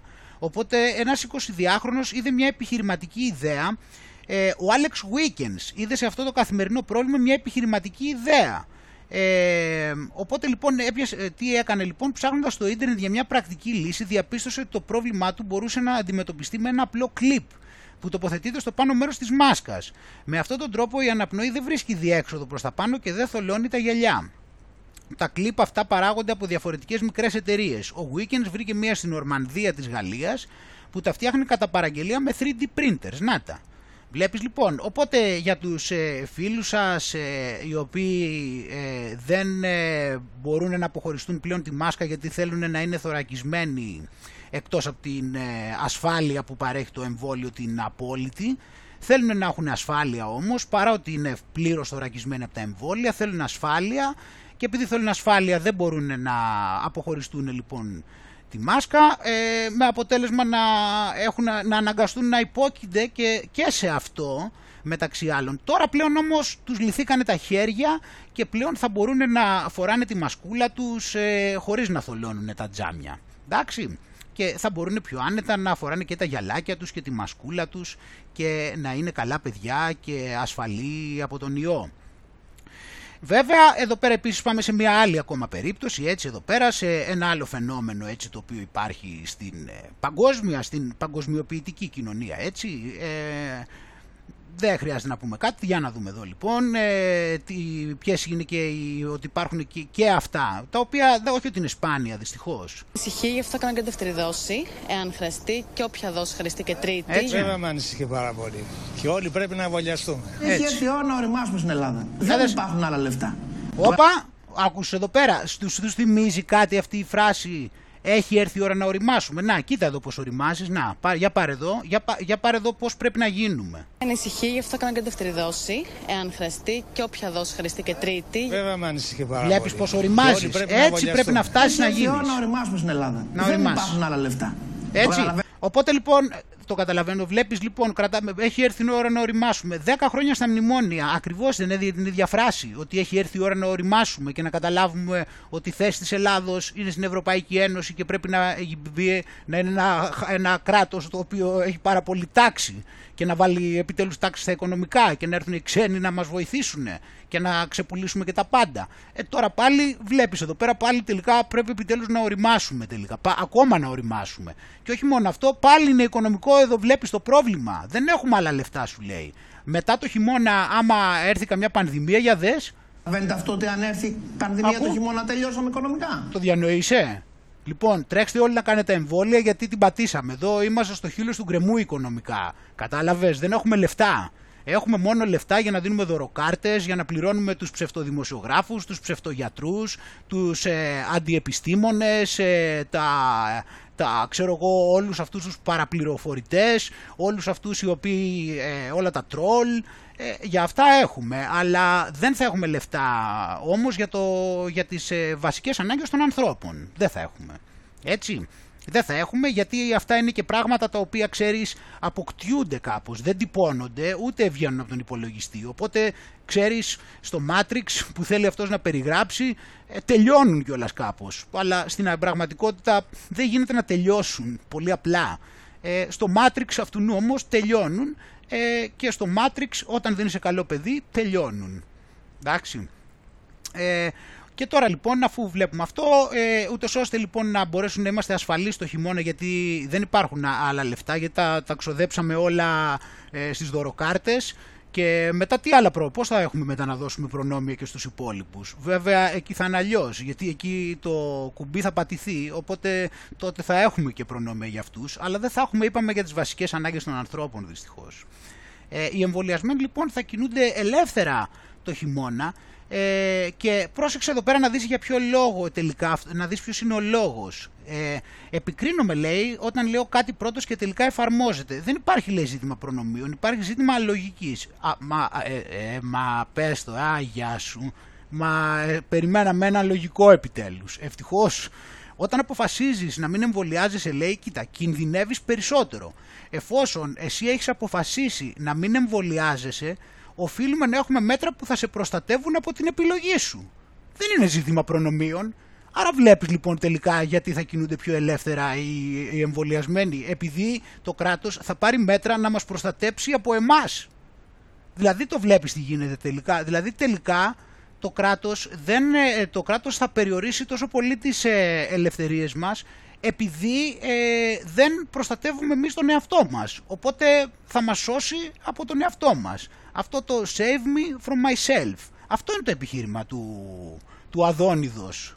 Κατάλαβες; Οπότε λοιπόν τελικά αυτό είναι το πρόβλημα. Δεν κινδυνεύουν από εμάς τελικά οι τέτοιο. Απλώς κινδυνεύουν, δεν κινδυνεύουν οι εμβολιασμένοι από εμάς. Κινδυνεύουμε εμείς από εμάς. Βλέπεις ποιο είναι το πρόβλημα; Άρα ε, εμείς είμαστε τώρα σε κίνδυνο τελικά. Είμαστε σε κίνδυνο. Και επειδή είμαστε σε κίνδυνο πρέπει να, το, πρέπει να, να καταπατήσουν όσο γίνεται το Σύνταγμα για να μας προστατέψουν. Βλέπεις; Και γι' αυτό βέβαια ε, ομοίως ε, το πρόβλημα είναι ότι θα πρέπει όπως και να έχει για να είσαι καλό παιδί και για να μπορείς να είσαι ασφαλής και για να μπορείς να ξέρεις ότι ε, στάθηκες άξιος μπροστά στην ε, ατζέντα του αφεντικού θα πρέπει όπως είπαμε πάντα να ενημερώνεσαι. Σου είπαν κάποια στιγμή, ήρθαν και σου είπαν ότι ε, το Johnson Johnson είναι μία και έξω. Δηλαδή είναι μπόμπα χαρακτήρι, δηλαδή ότι τα κάνει όλα με τη μία. τελικά βέβαια παρότι δεν είμαι σίγουρος ότι είναι μπομπαχαρακύρι διότι δεν μπορεί να είναι τυχαίο όλο αυτό που έλεγε ελάτε για τη μία τώρα όμως εδώ πέρα μας λέει ότι τελικά θα χρειαστούν και άλλοι τελικά. Οπότε λοιπόν ένας καλός πολίτης της νέας τάξης πραγμάτων πρέπει πάντα να ενημερώνεται. Οπότε λοιπόν όπως είπαμε σε λίγο καιρό θα τον ενημερώνει η τεχνητή νοημοσύνη με μηνύματα στο προσωπικό του κινητό ή σε οποιοδήποτε άλλο τσιπάκι έχει και θα του λέει τώρα ήρθε η ώρα για την επόμενη δόση σας. Πηγαίνετε στο τάδε φαρμακείο να κοπανίσετε την επόμενη σας δόση. Έτσι, έτσι λοιπόν εκπαιδεύονται για να ξέρουν και μάλιστα να ξέρουν ότι δεν είναι και τίποτα σαφές. Δηλαδή πρώτα του είπαν ότι δεν θα κάνουν άλλοι, τώρα τους λένε ότι θα πρέπει να κάνουν τελικά άλλοι. Έτσι. Οπότε ένας καλός πολίτης της νέας τάξης πραγμάτων ε, δεν θα πρέπει να δένει κόμπο τίποτα και θα πρέπει να είναι υπατμόν να ακούσει την καινούργια ενημέρωση του μεγάλου αδελφού ούτως ώστε να μπορεί πάντα έτσι να είναι ασφαλής από τους ε, αμέτρητους κινδύνους που έχουν προκύψει στη ζωή μας τις, τα τελευταία χρόνια. Οπότε λοιπόν ε, το προτίμησαν επειδή είναι μόνο δοσικό, αλλά τελικά ε, θα χρειαστεί ενισχυτική δόση λένε οι επιστήμονες λόγω της μετάλλαξης Δέλτα. Φαντάζεσαι αυτή τη μετάλλαξη Δέλτα. Η μετάλλαξη Δέλτα. Ορισμένοι λοιμοξιολόγοι λέει και άλλοι ειδικοί στη ΣΥΠΑ εξετάζουν την πιθανότητα να χρειαστεί ενισχυτική δόση με κάποιο mRNA κιόλας, έτσι. Για όσους έχουν κάνει το μονοδοσικό εμβόλιο της Johnson. Πάμε λοιπόν τώρα και εμείς να ενημερωθούμε πιο συγκεκριμένα από, ε, από τώρα, το, εδώ πέρα από την έγκυρη ενημέρωση. Τι γίνεται Έτσι. Νίκο με όσους έχουν κάνει το Πα- εμβόλιο πάμε της... να δούμε εδώ την πολύτιμη ενημέρωση που έρχεται από το μεγάλο κανάλι. Για να δούμε εδώ πέρα λοιπόν την ενημέρωση αυτή, για να ενημερωθούμε λίγο. της, α, Johnson Johnson, το μονοδοσικό εμβόλιο, ε, δεν έχουν ολοκληρωθεί τα αποτελέσματα, γίνονται μελέτες. Υπάρχει όμως μία Βλέπεις. ανησυχία δεν καλύπτει ικανοποιητικά Έτσι, κοίτα. από την Ινδική μετάλλαξη ή τη μετάλλαξη Δέλτα όπως έχουμε Μάλιστα. συνηθίσει να την ονομάζουμε. Δεν Σε είναι αυτή την τόσο- περίπτωση, δεν είναι λοιπόν, τόσο καλό οι τελικά. επιστήμονες εξετάζουν το ενδεχόμενο Μμ. ε, σε παγκόσμιο επίπεδο, όχι στη χώρα μας μόνο. Έλα τώρα, Ε, μα, βλέπουν μα τι σε παγκόσμιο επίπεδο, μα δεν αποφασίζει ο κύριος Τσιόδρας. Δεν αποφασίζουν ε, οι ειδικοί; Ποιο παγκόσμιο επίπεδο; Θα αποφασίσει όποιος, θα πούνε αυτοί ό,τι θέλουν να πούνε και θα το αξιολογήσει ο κύριος Τσιόδρας σύμφωνα με την ε, επιστημονική του τεκμηρίωση και τις γνώσεις που έχει και θα αποφασίσει ο κύριος Τσιόδρας. Πώς το ξέρει αυτή εδώ πέρα ότι θα γίνει παγκόσμια; Άμα ο κύριος Τσιόδρας και η Επιτροπή των Ειδικών που έχουμε στην Ελλάδα και ο Μητσοτάκης, ο, ο Πρωθυπουργός μας, πώς ξέρουμε σίγουρα ότι συμφωνούν; Αφού αυτοί δεν ε, μελετάνε τα δεδομένα και ανάλογα αποφασίζουν. Λοιπόν, εάν θα μπορούσε σε αυτή την περίπτωση να χορηγηθεί σε όσους Για λοιπόν δες. έχουν κάνει αυτό το εμβόλιο ένα εμβόλιο mRNA. Σε Μμ. αυτή την περίπτωση Βλέπεις ότι λοιπόν. την έριξε Μια την. έξτρα δόση. Δηλαδή, Μια έξτρα. όποιος έχει κάνει Johnson. Έλα τα παιδάκια. Φαίνεται Ε, ότι. από σηκώστε, μέχρι χέρι, σηκώστε τα παιδάκια χέρι όποιοι έχετε κάνει Johnson. Τώρα που είστε εδώ πέρα, για κάνετε σηκώστε χέρι όποιοι έχετε κάνει Johnson και μετά τι θα κάνετε. Για να δούμε τώρα πού θα πάτε εσείς τώρα, εσύ η ομάδα εσείς που με τον Johnson, πού πάει αυτή η ομάδα για να δούμε. Τα στοιχεία δεν καλύπτεται σε τέτοιο βαθμό όπως με τα άλλα εμβόλια από την Ινδική Την πατήσανε λοιπόν, την πατήσανε, αλλά δεν θα μείνουν έτσι, δεν θα μείνουν έτσι, δεν θα τους αφήσει έτσι τα αφεντικό. Για να δούμε πώς θα τους σώσει. μετάλλαξη. Άρα θα μας ζητήσουν σε όσους έχουμε κάνει το Johnson να κάνουμε μία έξτρα δόση από κάποιο mRNA, δηλαδή από Pfizer ή Moderna, έτσι. Για πεις. Ακριβώς, ε, Οπότε λοιπόν η ομάδα εδώ στη, θα στοιχιζόμαστε, έτσι στοιχιζόμαστε όσοι έχουν κάνει το Johnson και πάτε εκεί πέρα στο θάλαμο όπου θα κάνετε τα Pfizer. Εξάλλου, ε, έχει ανοίξει και η συζήτηση, Νίκο, για το λεγόμενο mix and match. Το έχουμε ξανασυζητήσει Για εδώ στην δες εδώ. εκπομπή μαζί. Ε, και πρόσφατες μελέτες, οι οποίες ανακοινώθηκαν σήμερα και από το Για δες. Καποδιστριακό Πανεπιστήμιο. Κοίτα εδώ οι επιστήμονες. ε, με βάση ανακοινώσεις που έχουν γίνει σε έγκριτα Ναι, ναι. επιστημονικά περιοδικά, Πάντα. δείχνουν πως όσοι έχουν κάνει την πρώτη δόση με το εμβόλιο της AstraZeneca και Άκου. έκαναν τη δεύτερη δόση με εμβόλιο mRNA, δηλαδή είτε Pfizer είτε Moderna, ε, Αυτή. είχαν πολύ υψηλότερο τίτλο αντισωμάτων και φαίνεται πως ήταν και ικανοποιητική η ασφάλεια αυτού του εμβολίου. αυτού του Όποιος έχει συνδυασμού. κάνει λοιπόν αυτό το mix and match με AstraZeneca όμως, πρώτο, και Δεύτερο. Moderna ή Pfizer δεύτερο, φαίνεται ότι αυτή τη στιγμή είναι πιο καλά προστατευμένο. Ο πιο δυνατός Τελευταίο, παίκτης. η Οκάστη. Έτσι. Πάμε για εμβολιασμό. Το βλέπεις εδώ πέρα. Το πρώτο λέει το πιο σωστό είναι πρώτα το- η σωστή τέτοιο. Πάει πρώτα AstraZeneca και μετά Moderna. Το βλέπεις. Αυτός είναι ο συνδυασμός που δηλαδή είναι ο συνδυασμός που, σκο- που σκοτώνει τον ιό. Έτσι. Οπότε αυτός είναι ο συνδυασμός. Θα πρέπει, είναι, πρέπει να προσέξεις να μην σου πέσει περισσότερο αλάτι. Θα πρέπει να προσέξεις να, όταν φτιάχνεις, ξέρω εγώ, όταν βάλεις τα φασόλια, δεν πρέπει να ρίξεις πολύ λάδι όταν τα βράζεις γιατί τα μαλακώνει. Οπότε πρέπει να έχεις τη σωστή δοσολογία ελαιολάδου, μέσα κατάλαβες να βάλεις εκεί την ντοματίτσα και βλέπεις εδώ πέρα πώς γίνεται το mix and match. Τώρα βέβαια στην πραγματικότητα ε, αυτό το οποίο λένε εδώ πέρα είναι επί της ουσίας επειδή έχουν δει πολλούς ότι έχουν φοβηθεί με το AstraZeneca και έχουν πάθει πάρα πολλά προβλήματα ε, κάνανε τη μία δόση και δεν πάνε στη δεύτερη. Οπότε εδώ πέρα για να τους αλαφρύνουν και να μην τους πούνε ότι πρέπει να πάτε στο AstraZeneca τους λένε ότι αυτοί που είναι πιο ασφαλείς είναι αυτοί που κάνανε πρώτα το AstraZeneca και μετά πήγανε και κάνανε το Pfizer. Οπότε αυτοί τώρα που έχουν κάνει το AstraZeneca και φοβόντουσαν να πάνε να κάνουν τη δεύτερη επειδή έχουν ακούσει όλα αυτά που έχουν ακούσει και πολλοί από αυτούς έχουν πάθει, τώρα θα τους αλαφρύνουν και θα τους πούνε ότι όχι όμως άμα κάνετε το Pfizer θα είστε και πολύ περισσότερο ασφαλείς από αν είχατε κάνει δύο AstraZeneca. Ε, Τυχεράκιδες. Ευτυχώς που είναι και επιστήμονες να σας ενημερώσουν. Και στους 16άριδες. Για δες. Είναι ένα ζήτημα το οποίο συζητήθηκε Εδώ λοιπόν για τους 16άριδες ανοίγει και αυτή η συζήτηση την οποία θα την πιάσουμε λοιπόν σε λίγο. σήμερα στην Επιτροπή Εμβολιασμών, η οποία προσανατολίζεται, Νίκο, δεν έχει λάβει τους Έτσι το βλέπεις εδώ ότι δεν κολλάνε. Δηλαδή έχει γίνει όλο αυτό. Γι' αυτό σου λέω ότι δεν θα κάνουν πίσω. τις οριστικές της αποφάσεις, προσανατολίζεται όμως στο να ανάψει το πράσινο φως για τον εμβολιασμό και των παιδιών 16 έως 17 ετών ε, μέσω ισχυρής σύστασης όπως λένε οι πληροφορίες μας. Τα παιδιά του αλλά Λυκείου και με λίγα λόγια. παιδιών- Πάμε για να εμβολιαστούν και τα παιδιά του Ακριβώς. Λυκείου από το Σεπτέμβριο και μετά μαζί με τα παιδιά που είναι στις ευάλωτες ομάδες. Ιωκάστη, σε ευχαριστώ πάρα πολύ. Οι πληροφορίες είναι πολύτιμες. Φαντάζεσαι Τα αυτές, εμβο- φαντάζεσαι αυτές τις πολύτιμες πληροφορίες. Για άκου εδώ τώρα και πώς πρέπει να κλείνουμε πάντα και να έχουμε και θαυμαστικά για αυτά. Για δες, εδώ τώρα το κλείσιμο. Για πάμε. Όλοι προστατεύουν. Τελεία και παύλα. Έτσι. Ψάχνουμε τώρα Κοίτα. τον συνδυασμό. Λίγο να ξεκαθαρίσουν τα πράγματα γιατί όλοι μπερδευόμαστε. Και δεν είναι εποχή για να μπερδευόμαστε. Όχι, για Πρέπει να πες. είναι όλα καθαρά. Θα μου πείτε, αν- όταν έχουμε καθαρές Μα σου είπα ότι θα πρέπει να ακούς τυφλά τι λέει ο Μαύρος. Θα πρέπει να είσαι εκεί, τα μάτια σου εκεί πέρα. Γιατί βλέπεις γίνεται σύνθετο το παιχνίδι. Πρέπει να μάθεις ποιος είναι ο καλός συνδυασμός. Οπότε πρέπει να είσαι απίκο τι θα πει ο Μαύρος. Για να δούμε. Είμαστε. Πρέπει να είναι όλα καθαρά. Θα μου πείτε, αν- όταν έχουμε καθαρές τι απαντήσεις, τις Για δίνουμε. δες. Είναι έτσι. Λοιπόν.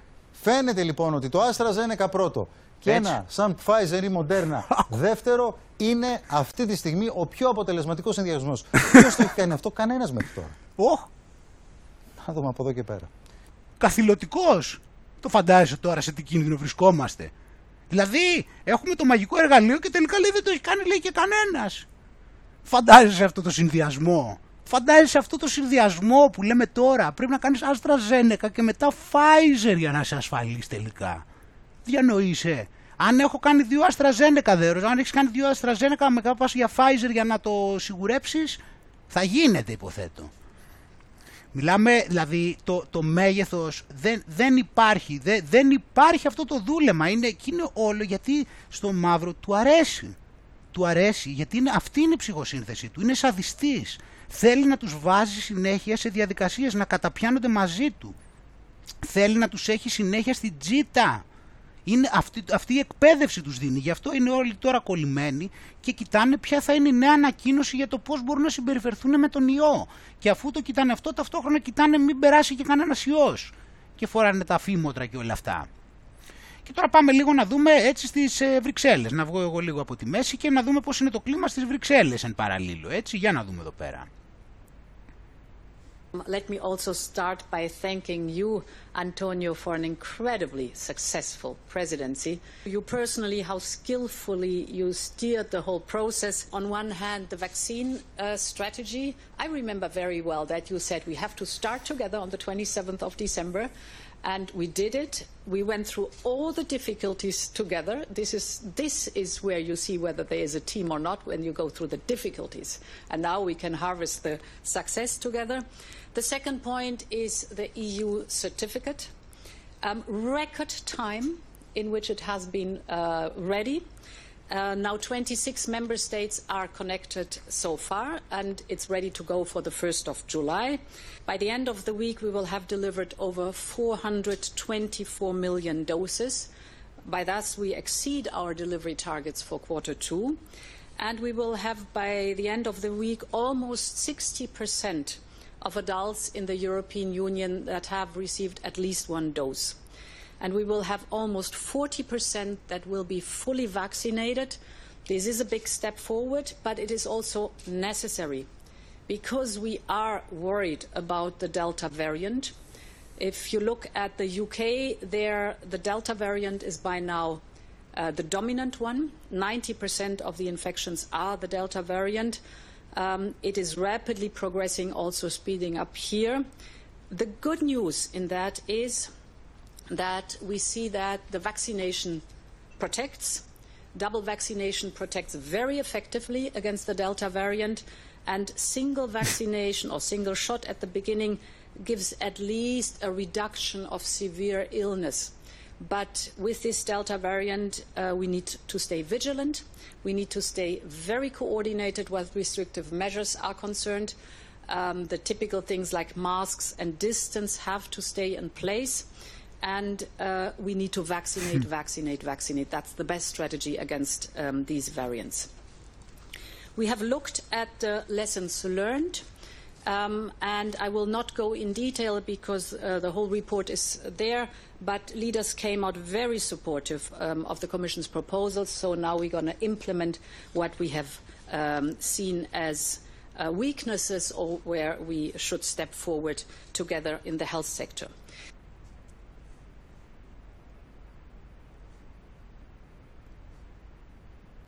Και αφού είδαμε λοιπόν τώρα πώς έχει το κλίμα και στις Βρυξέλλες, να πάμε και να σκεφτούμε λίγο, ε, όπως θυμόμαστε έτσι, ότι η σειρά των εμβολιασμών πήγε δηλαδή στον, έτσι, στο δυτικό κόσμο, πήγε ότι πιο γρήγορα πήγαιναν οι Ισραηλινοί, στη συνέχεια οι Άγγλοι έτσι, οι Αμερικάνοι μετά και μετά η Ευρωπαϊκή Ένωση.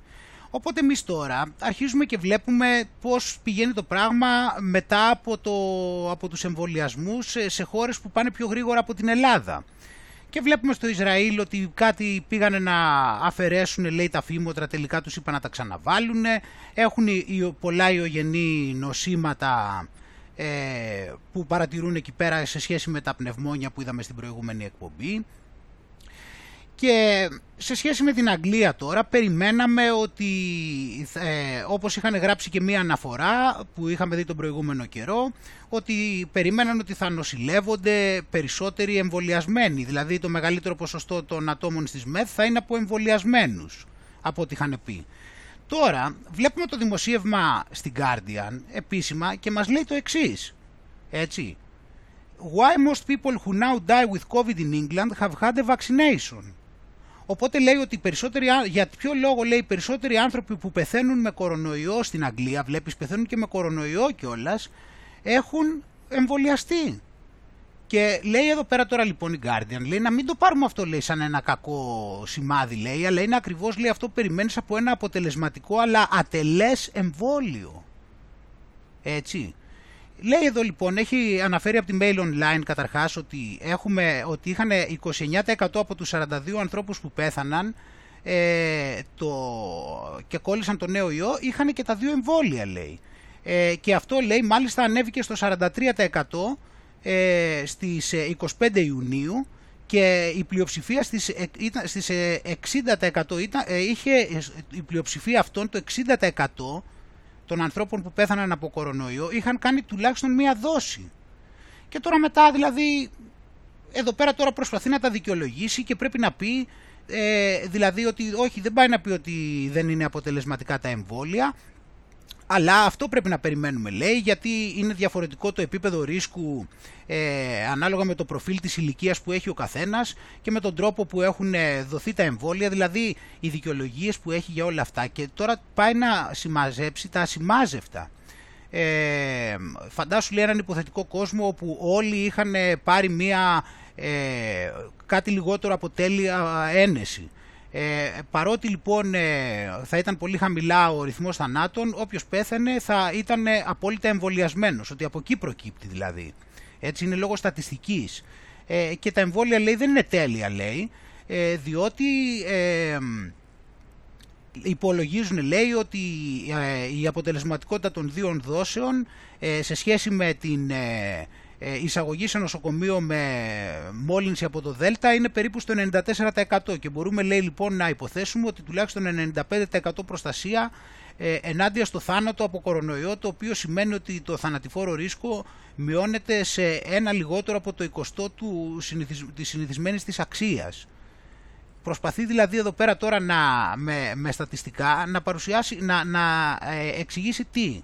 Αυτό που βλέπουμε εδώ πέρα, αυτό που έχει συμβεί εδώ που φαίνεται εδώ ξεκάθαρα, δηλαδή τι άλλο έπρεπε να γίνεται. Δηλαδή, δηλαδή θα ήταν κακά τα εμβόλια μήπως άμα πέθαιναν λίγοι. Τότε θα ήταν κακά. Τώρα είναι καλά που πεθαίνουν πολλοί. Ε, δηλαδή, ε, οπότε λέει, συνέχεια λέει προσπαθούν να, ε, να αναλύσουν έτσι τα γεγονότα και να μην ε, παρασυρώμαστε οι άνθρωποι λέει από αυτά που λένε στα κοινωνικά δίκτυα. Έτσι εδώ ήρθε και μας καθησύχασε. Ε, έτσι οπότε εδώ πέρα βλέπουμε ξεκάθαρα αυτό λοιπόν που περιμέναμε εντάξει.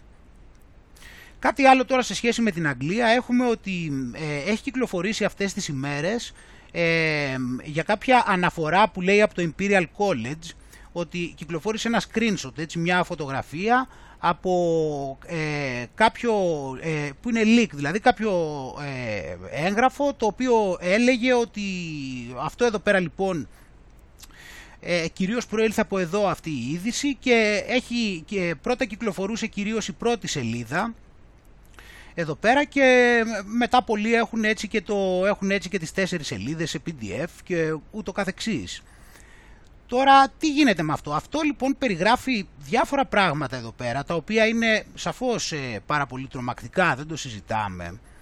Ε, και λέει για το ότι ετοιμάζουν κιόλας να κάνουν, πώς το λένε, ότι ετοιμάζουν, ότι λέει ο Φέργιουσον εκεί, ότι ετοιμάζονται να κάνουν ε, μόνιμο lockdown στις 14 Ιουνίου και φυσικά μετά στη συνέχεια ε, παρουσιάζει πάρα πάρα πολλά πράγματα δηλαδή ε, σε σχέση γενικότερα με αυτό που φανταζόμαστε για την ατζέντα. Για μένα όμως, να σου πω έτσι όπως το αξιολογώ εγώ δηλαδή διαβάζοντάς το, μου φαίνεται δηλαδή ότι είναι, δηλαδή το στυλ του είναι, φαίνεται δηλαδή σαν να είναι πολύ συναισθηματικό, σαν να είναι πολύ έντονο, δηλαδή δεν μου φαίνεται ότι γράφουν έτσι αυτοί με αυτόν τον τρόπο. Και όχι μόνο αυτό, είναι και το, δηλαδή έχει όλα τα στοιχεία κάπως έτσι μαζεμένα, ε, για μένα δηλαδή όπως το βλέπω δεν μου κολλάει τόσο ότι πρέπει να είναι κανονικό. Φυσικά δεν σημαίνει ότι όλα αυτά μπορεί να μην τα έχουν στο μυαλό τους ή να μην θέλουν να τα κάνουν και ούτω καθεξής. Αλλά μου φαίνεται με έναν τρόπο κάπως ότι είναι τόσο πολύ, τα λέει όλα τόσο πολύ μαζεμένα από αυτά που θέλουν να κάνουν και το στυλ που γράφει έχει μια, ένα συναισθηματισμό μέσα που δεν μου θυμίζει τον τρόπο που έχω συνηθίσει αυτοί ότι γράφουν.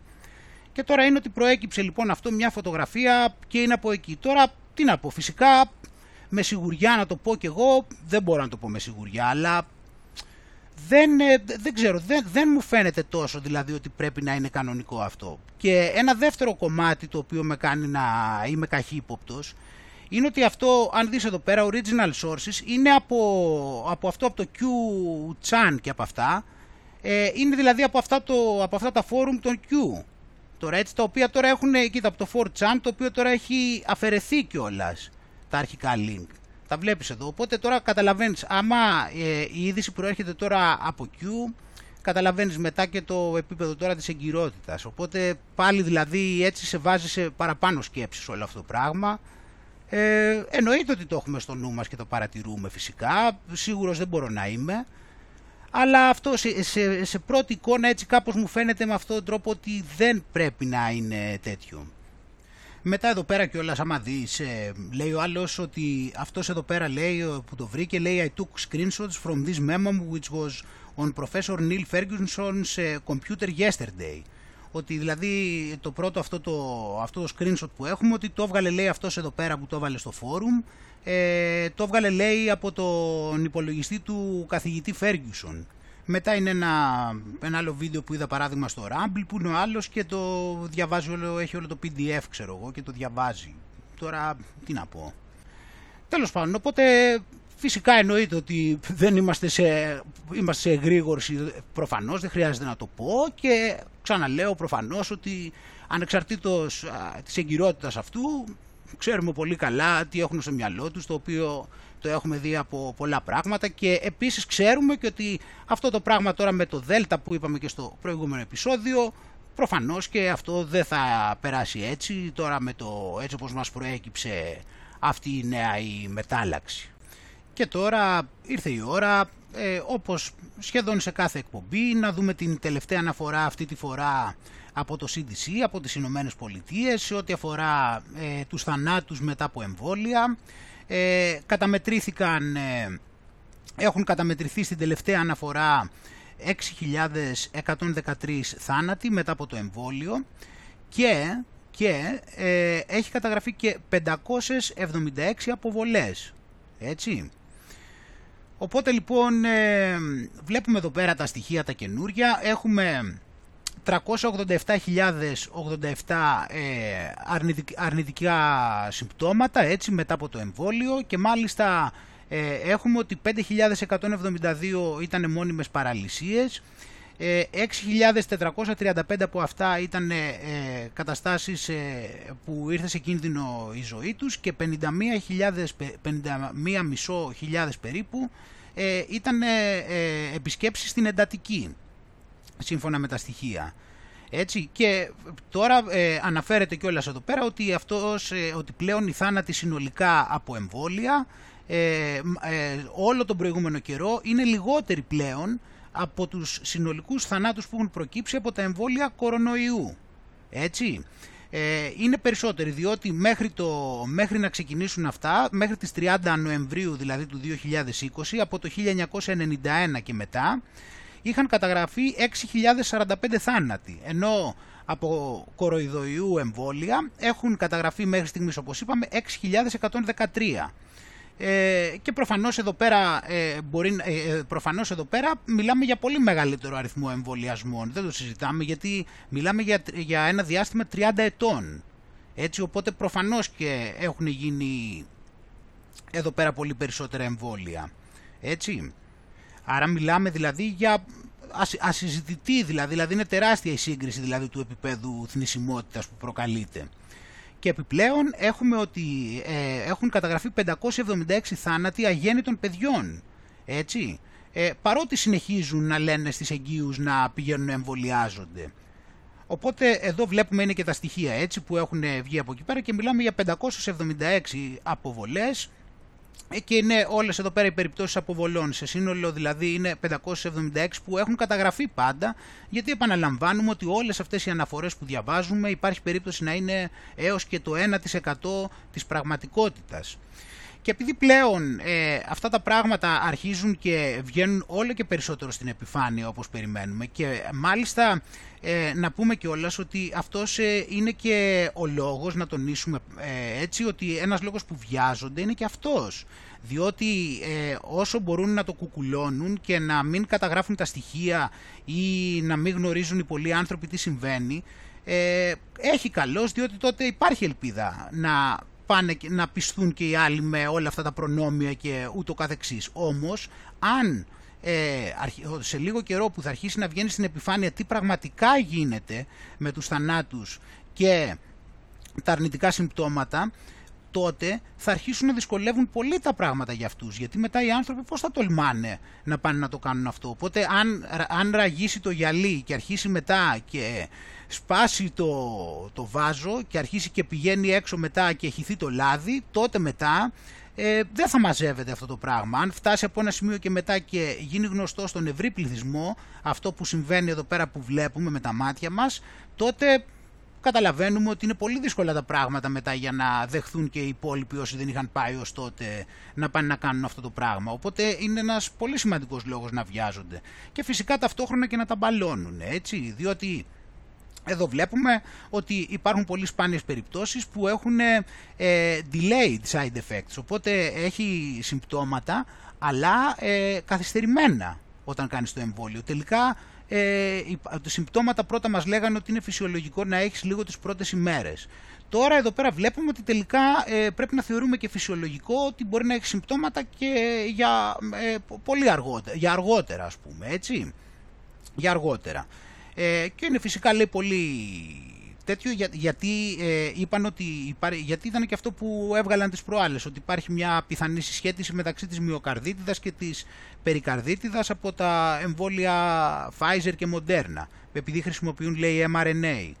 Ε, οπότε λοιπόν ε, λέει ότι ε, γι' αυτό τους έχουν ότι υπάρχει πολύ μικρό ποσοστό φυσικά να πάθουν κάτι αλλά ε, υπάρχει περίπτωση να έχουν πόνο στο στήθος να κοπεί έτσι να, να κόβεται η αναπνοή και να, η καρδιά να λειτουργεί έτσι να έχει ή να λειτουργεί γρήγορα, να χτυπάει δυνατά και τέτοιου είδους ζητήματα τα οποία δείχνουν ότι υπάρχει κάποιο πρόβλημα προφανώς έτσι και οπότε τους δίνει την οδηγία να πάνε στο, να ζητήσουν ιατρική βοήθεια ευθύς αμέσως ε, άμα εντοπίσουν αυτά τα συμπτώματα.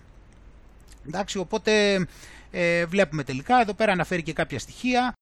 Εδώ έχουμε ένα βίντεο τώρα το οποίο θα έλεγε κανείς ότι είναι τρομακτικό. Ε, είναι ότι εδώ είναι έξω από το εμβολιαστικό κέντρο. Πάμε να δούμε εδώ πέρα. Μόλις έκανε το εμβόλιο, νοσοκομείο Άγιος Δημήτριος. Μόλις έκανε το εμβόλιο κατέρευσε, έξω στο νοσοκομείο. Άγιος Δημήτριος. Πάει γυναίκα. Ωχ, Θεέ μου, Θεέ μου. Τι ζούμε δηλαδή. Ε, επίσης εδώ πέρα να δούμε, επίσης αυτό ότι έχουν καταγραφεί ε, τουλάχιστον λέει 4.000 γυναίκες έχουν προβλήματα με την περίοδο μετά από το μπόλιασμα. Οπότε λοιπόν λέει ότι χιλιάδες γυναίκες ε, έχουν διαμαρτυρηθεί για προβλήματα στον κύκλο τους ε, μετά από, την, από τον εμβολιασμό από αυτά τα πράγματα. Και λέει εδώ πέρα σύμφωνα με το Sunday Times ότι έχει 2.734 αναφορές που έχουν να κάνουν με το AstraZeneca και 1.158 για το Pfizer. Για το Moderna λέει 66. Αυτό τώρα είναι από το MHRA, έτσι μιλάμε για την Αγγλία αυτή τη στιγμή μοναχά. Ε, και λέει ότι υπάρχουν όπως είπαμε έτσι κάποιοι κίνδυνοι όπως έχουν πει ε, αλλά ε, το MHRA, έτσι, ο οργανισμός εδώ της Αγγλίας ε, παρατηρεί τις αλλαγές στον κύκλο και την περίοδο. Ε, και άμα υπάρχει ε, αιμορραγία η οποία είναι μια αναμενόμενη εξαιτίας του εμβολίου ε, και έχουν αναφερθεί λέει προβλήματα στην περίοδο και από τα τρία λέει τα εμβόλια. Ε, και μεταξύ των οποίων ε, δυνα, ε, δυνατότερες από το συνηθισμένο περίοδο, καθυστερημένες ή μη αναμενόμενες αιμορραγίες. Ε, αλλά παρόλα αυτά λένε ότι ε, δεν, δεν έχουν δεχτεί ακόμα οι ειδικοί της Αγγλίας ότι ε, αυτό έχει να κάνει με κάποιο ιδιαίτερο πρόβλημα που έχει να κάνει με το εμβόλιο ε, και δείχνει ότι ε, δεν έχουν, λένε στο site τους, στο MHRA οργανισμός, ότι δεν έχουν παρατηρήσει ότι υπάρχει μεγαλύτερος κίνδυνος και θεωρούν ότι τέτοια προβλήματα υπάρχουν γενικώς. Οπότε λοιπόν ε, ήταν λογικό να συμβαίνει και σε γυναίκες που έχουν κάνει λέει το μπόλι. Δεν έχει να κάνει με κάτι άλλο. Βλέπεις πόσο απλά είναι τα πράγματα. Σου έδειξα πριν εδώ πέρα για την Guardian ε, πόσο ωραία τα περιέγραφε εδώ πέρα και ότι δεν πρέπει να το θεωρούμε ότι ε, έχει συμβεί κάτι σημαντικό και είναι κάτι το οποίο ε, είναι αναμενόμενο επειδή έχει να κάνει φυσικά και με την, ε, με, το, με την υγεία, με την ε, ηλικία συγγνώμη, ε, και όσο αυξάνεται η ηλικία τέτοιο και οπότε λοιπόν όταν κάποιος είναι 80 χρονών και είναι πλήρως εμβολιασμένος ε, πηγαίνει το ρίσκο λέει του μη εμβολιασμένου στο περίπου στο, που είναι 50 πολύ πιο λίγο. Ε, αλλά όχι εντελώς καθόλου οπότε πρέπει να περιμένουμε και διάφορους θανάτους. Καλά μιλάμε η επιχειρηματολογία είναι θαυμάσια. Τέλος πάντων, οπότε εδώ πέρα βλέπουμε λοιπόν ότι παρατηρούνται και προβλήματα έτσι στην περίοδο των γυναικών πιο συνηθισμένα και, ε, και αυτό. Δηλαδή παρατηρούμε τόσα πολλά διαφορετικά προβλήματα, έτσι, τόσα πολλά διαφορετικά παντού. Ε, επιλεκτικά σε κάθε εκπομπή δείχνω κάποια πράγματα. Ε, είναι ταινία τρόμου να έβαζα να έδειχνα πραγματικά όλα τα αρνητικά συμπτώματα που κυκλοφορούν. Είναι πραγματικά δηλαδή ε, τρομακτικά. Ε, βλέπουμε κάθε μέρα όλο και περισσότερα. Ε, απ' την άλλη βλέπουμε τους άλλους να μας λένε ότι αυτά που έλεγε ο Ευαγγελάτος, να μας λέει ότι ε, όχι μόνο είναι ασφαλή αλλά το πώς θα κάνουμε τώρα και το mix and match και είναι δηλαδή, τι να πεις. Ε, τώρα λοιπόν ε, θα πρέπει να πάμε στο επόμενο επίπεδο και να μιλήσουμε εδώ πέρα λοιπόν για την μετάλλαξη Δέλτα λοιπόν που απειλεί λοιπόν και να πάμε εδώ πέρα και να το δούμε απειλεί τη νέα σχολική χρονιά για, για τη νέα σχολική χρονιά και να δούμε τη συζήτηση που ανοίξαμε σε αυτή την εκπομπή θα έλεγες από το βίντεο του Ευαγγελάτου εκεί στο οποίο ε, έλεγε ότι συνεχίζουν τώρα να πηγαίνουν να ασχολούνται με τα παιδιά των λυκείων Οπότε βλέπουμε εδώ ότι η μετάλλαξη Δέλτα απειλεί για τη νέα σχολική χρονιά, έτσι. Και μόνο όπλο απέναντι στη μετάλλαξη που θα κυριαρχήσει ως το τέλος Αυγούστου σε όλη την Ευρώπη, ο εμβολιασμός. Ο αγώνας δρόμου για να υψωθεί τείχος ανοσίας. Βλέπεις λοιπόν εδώ πέρα, παρατηρούμε πώς θα γίνεται το ψήσιμο. Αυτό θέλω λοιπόν να σου δείξω τώρα. Επιπτώσεις και σε σχολεία και ΑΕΗ, αν δεν ξεπεράσουμε το 65% μέχρι το φθινόπωρο. Έτσι είναι πιο μεταδοτική και χτυπά κυρίως τους νεότερους. Ενώ υπολογίζεται πως έως το τέλος Αυγούστου σε Ελλάδα και Ευρώπη θα είναι το κυρίαρχο στέλεχος. Έτσι είμαστε έτοιμοι λοιπόν και ξέρουμε τι έρχεται. Χαρακτηριστικό της θετική αύξησης των κρουσμάτων που αφαιρούν στο στέλεχος Δέλτα είναι πως στη χώρα μας οι περιπτώσεις της συγκεκριμένης μετάλλαξης υπερδιπλασιάστηκαν. Ναι, είπαμε, είναι γιατί φλερτάρει, είπαμε με την ταχύτητα του φωτός. Γι' αυτό και οι επιστήμονες κρούν τον ε, κόδωνα του κινδύνου και τα, ε, κινδυνεύουν άμεσα οι πληθυσμοί που δεν έχουν εμβολιαστεί και τα παιδιά, αφού ο εμβολιασμός έχει ανοίξει για τους άνω των 18 στη χώρα μας. Και όπως είπαμε, και θα δούμε τώρα μετά, έτσι, Εμβολιασμός για να αποφευθούν τα τοπικά lockdown. Βλέπεις εδώ πέρα επίσης, έτσι. Τα βλέπεις εδώ τι ωραία. Ε, χρειάζεται γιατί τα εμβόλια είναι ασφαλή φυσικά. Ε, αυτή τη στιγμή τα μοντέλα δείχνουν ότι μέσα στον Αύγουστο η μετάλλαξη Δέλτα θα είναι το κυρίαρχο στέλεχο σε ολόκληρη την Ευρώπη και προφανέστατα και πιθανότατα και στη χώρα μας. Λύση είναι τα εμβόλια. Πρώτον πρέπει όλοι να εμβολιαστούμε. Εντάξει. Ε, η, τρίτον, οι μη εμβολιασμένοι και οι περιοχές με χαμηλή εμβολιαστική κάλυψη, πολύ πιθανόν, για να μην πω σίγουρα, μπορεί να αντιμετωπίσουν προβλήματα. Βλέπεις λοιπόν τι λέμε, όπως και αυτό που είδαμε προηγουμένως για το Ηράκλειο. Ε, το θέμα είναι τώρα λοιπόν, ε, με αυτά εδώ πέρα βλέπουμε τα συνηθισμένα, όλα αυτά εδώ πέρα που βλέπουμε συνέχεια δεν χρειάζεται να τα κοιτάμε πάλι γιατί εμείς θέλουμε να μιλήσουμε εδώ για το πώς ε, θα, η μετάλλαξη Δέλτα είναι απειλή για τη νέα σχολική χρονιά, εντάξει. Πρώτο κρατάμε αυτό.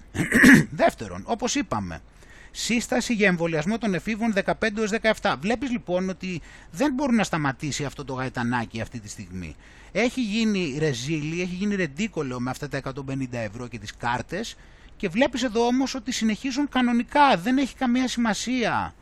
Αν δηλαδή δεν το σταματήσουν οι άνθρωποι, δεν πρόκειται αυτοί να σταματήσουν, μα το βλέπεις, να το εδώ. Όπως είπε και στο τέτοιο, συνεχίζει κανονικότατα, έτσι, στην αρχή με ε, ισχυρή σύσταση και με το ψήσιμο εδώ πέρα ότι η ταχύτητα της απειλεί για τη νέα σχολική χρονιά. Έτσι, κρατάμε και αυτό. Επίσης, πιθανός ο εμβολιασμός των παιδιών πριν τις Πανελλήνιες.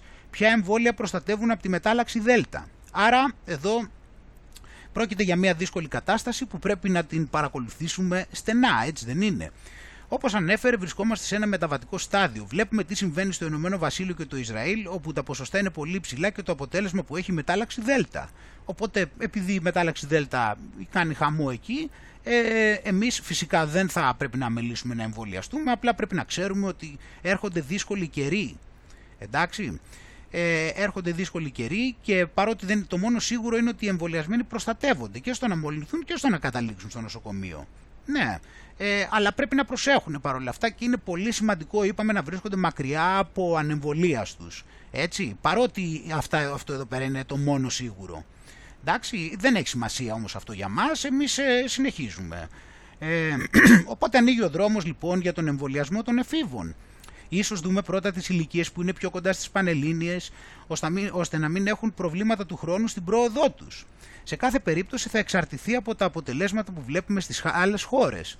Έτσι, θα βλέπουν πώς λειτουργεί αυτό και πώς θα μπορέσουν να του πάρουν τους γονείς να μπολιάσουν τα παιδιά και αναλόγως. Γι' αυτό θα σου δείξω και εγώ τώρα έναν τρόπο που θα προσπαθήσουν να το κάνουν και στη συνέχεια, αν ειδικά πάει καλά, θα προσπαθήσουν να το κάνουν και στην Ελλάδα.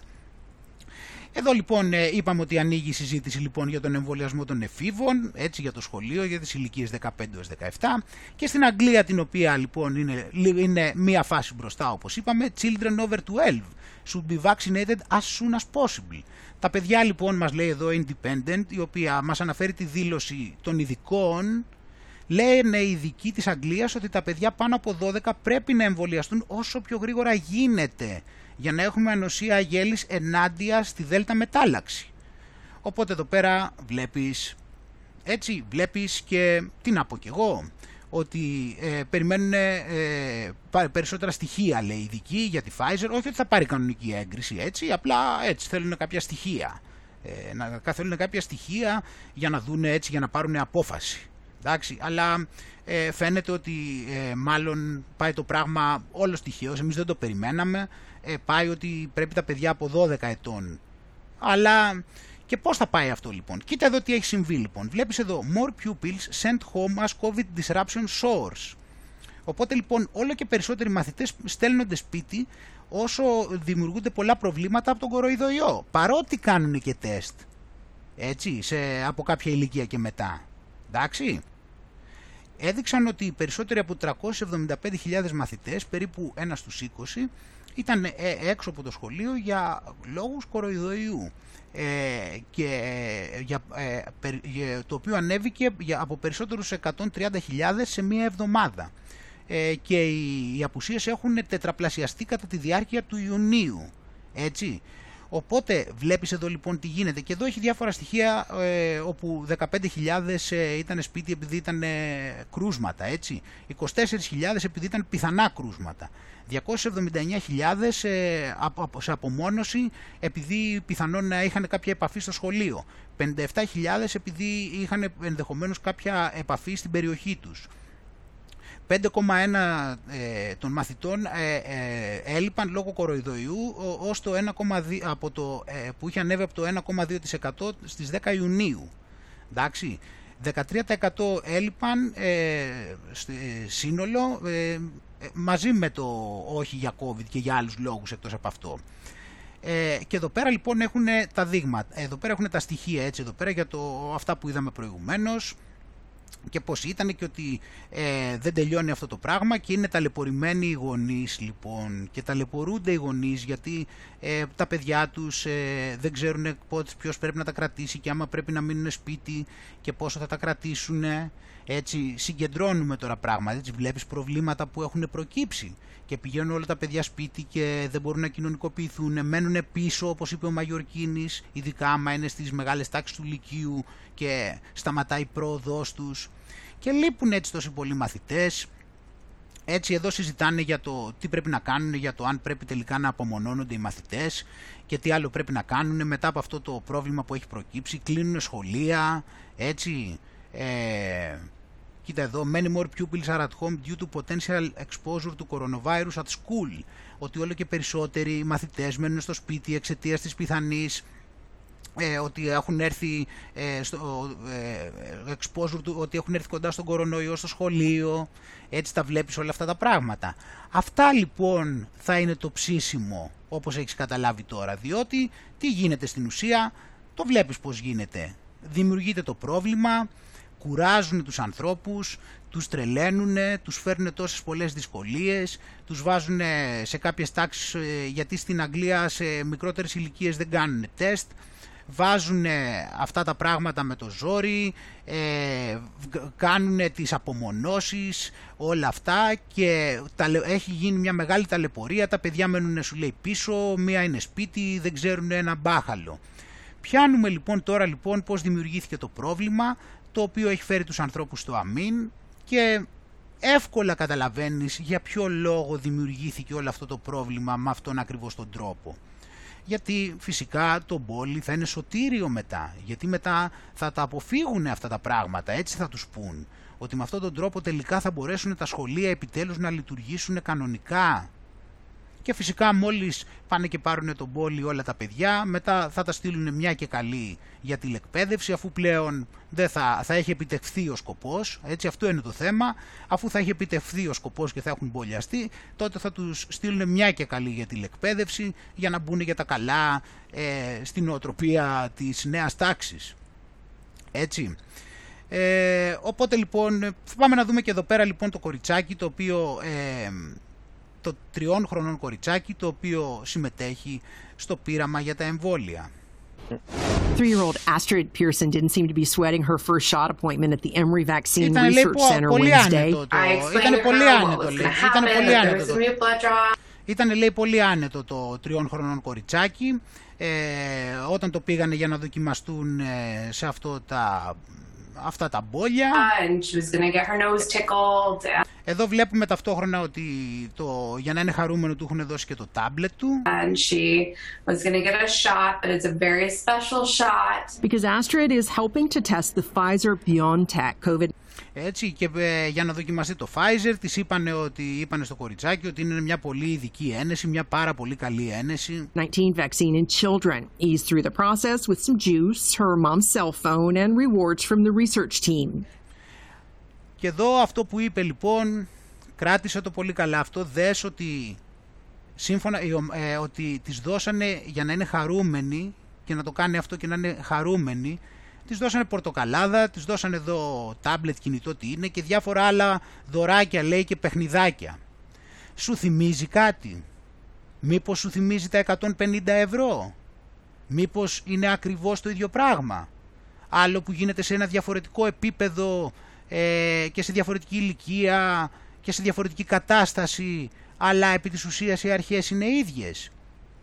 Αρχίζουμε και βλέπουμε λοιπόν τελικά τι γίνεται. Πρώτον χρησιμοποιούν αυτόν τον τρόπο για να ικανοποιήσουν τον άνθρωπο.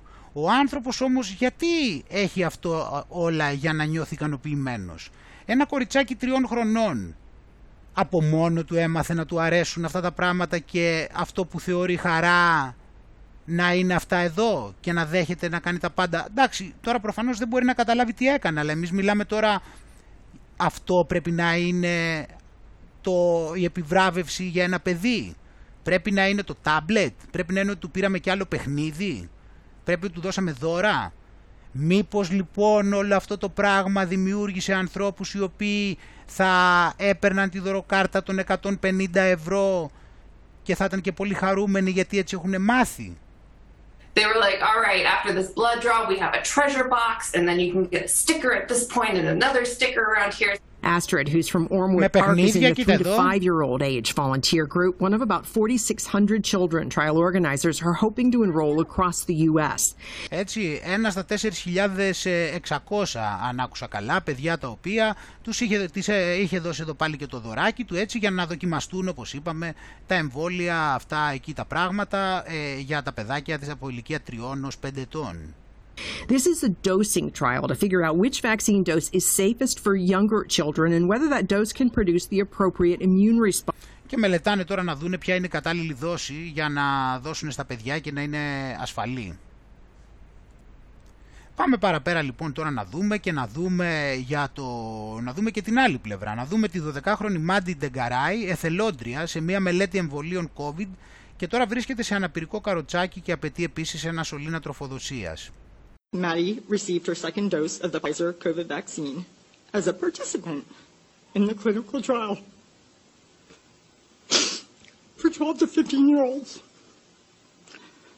All three of our kids volunteered and were excited to participate in the trial as a way to help us all return to normal life. My husband works in the medical field and I have a degree in electrical engineering. We are pro-vaccine and pro-science, which is why we agreed to let Maddie and her two older brothers volunteer for the trial. Before Maddie got her final dose of the vaccine, she was a healthy 12-year-old who got straight A's um, and had lots of friends. She had a life. She was energetic. She was not like this. although she does still have lots of friends. Upon receiving the second shot, Maddie immediately felt pain at the injection site.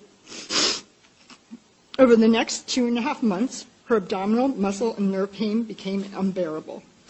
She uh, developed additional symptoms that included gastroparesis, nausea and vomiting, erratic blood pressure and heart rate, memory loss. She mixes up words, brain fog, headaches, dizziness, fainting. She fell and hit her head, and then um, seizures. She had loss of feeling from the waist down and muscle weakness. Drastic changes in her vision, urinary retention and loss of bladder control, and eventually she had to have an NG tube put in to get nutrition. All of these symptoms are still here today. Some days are worse than others. Um, yeah.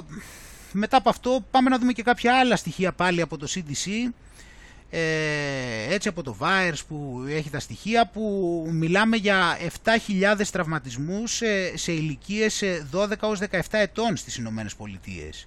Εντάξει, εκτός λοιπόν από τις 6.000 θανάτους που είπαμε και τις 31.240 σοβαρούς τραυματισμούς που είπαμε πριν, έχουμε εδώ πέρα ότι έχουν καταγραφεί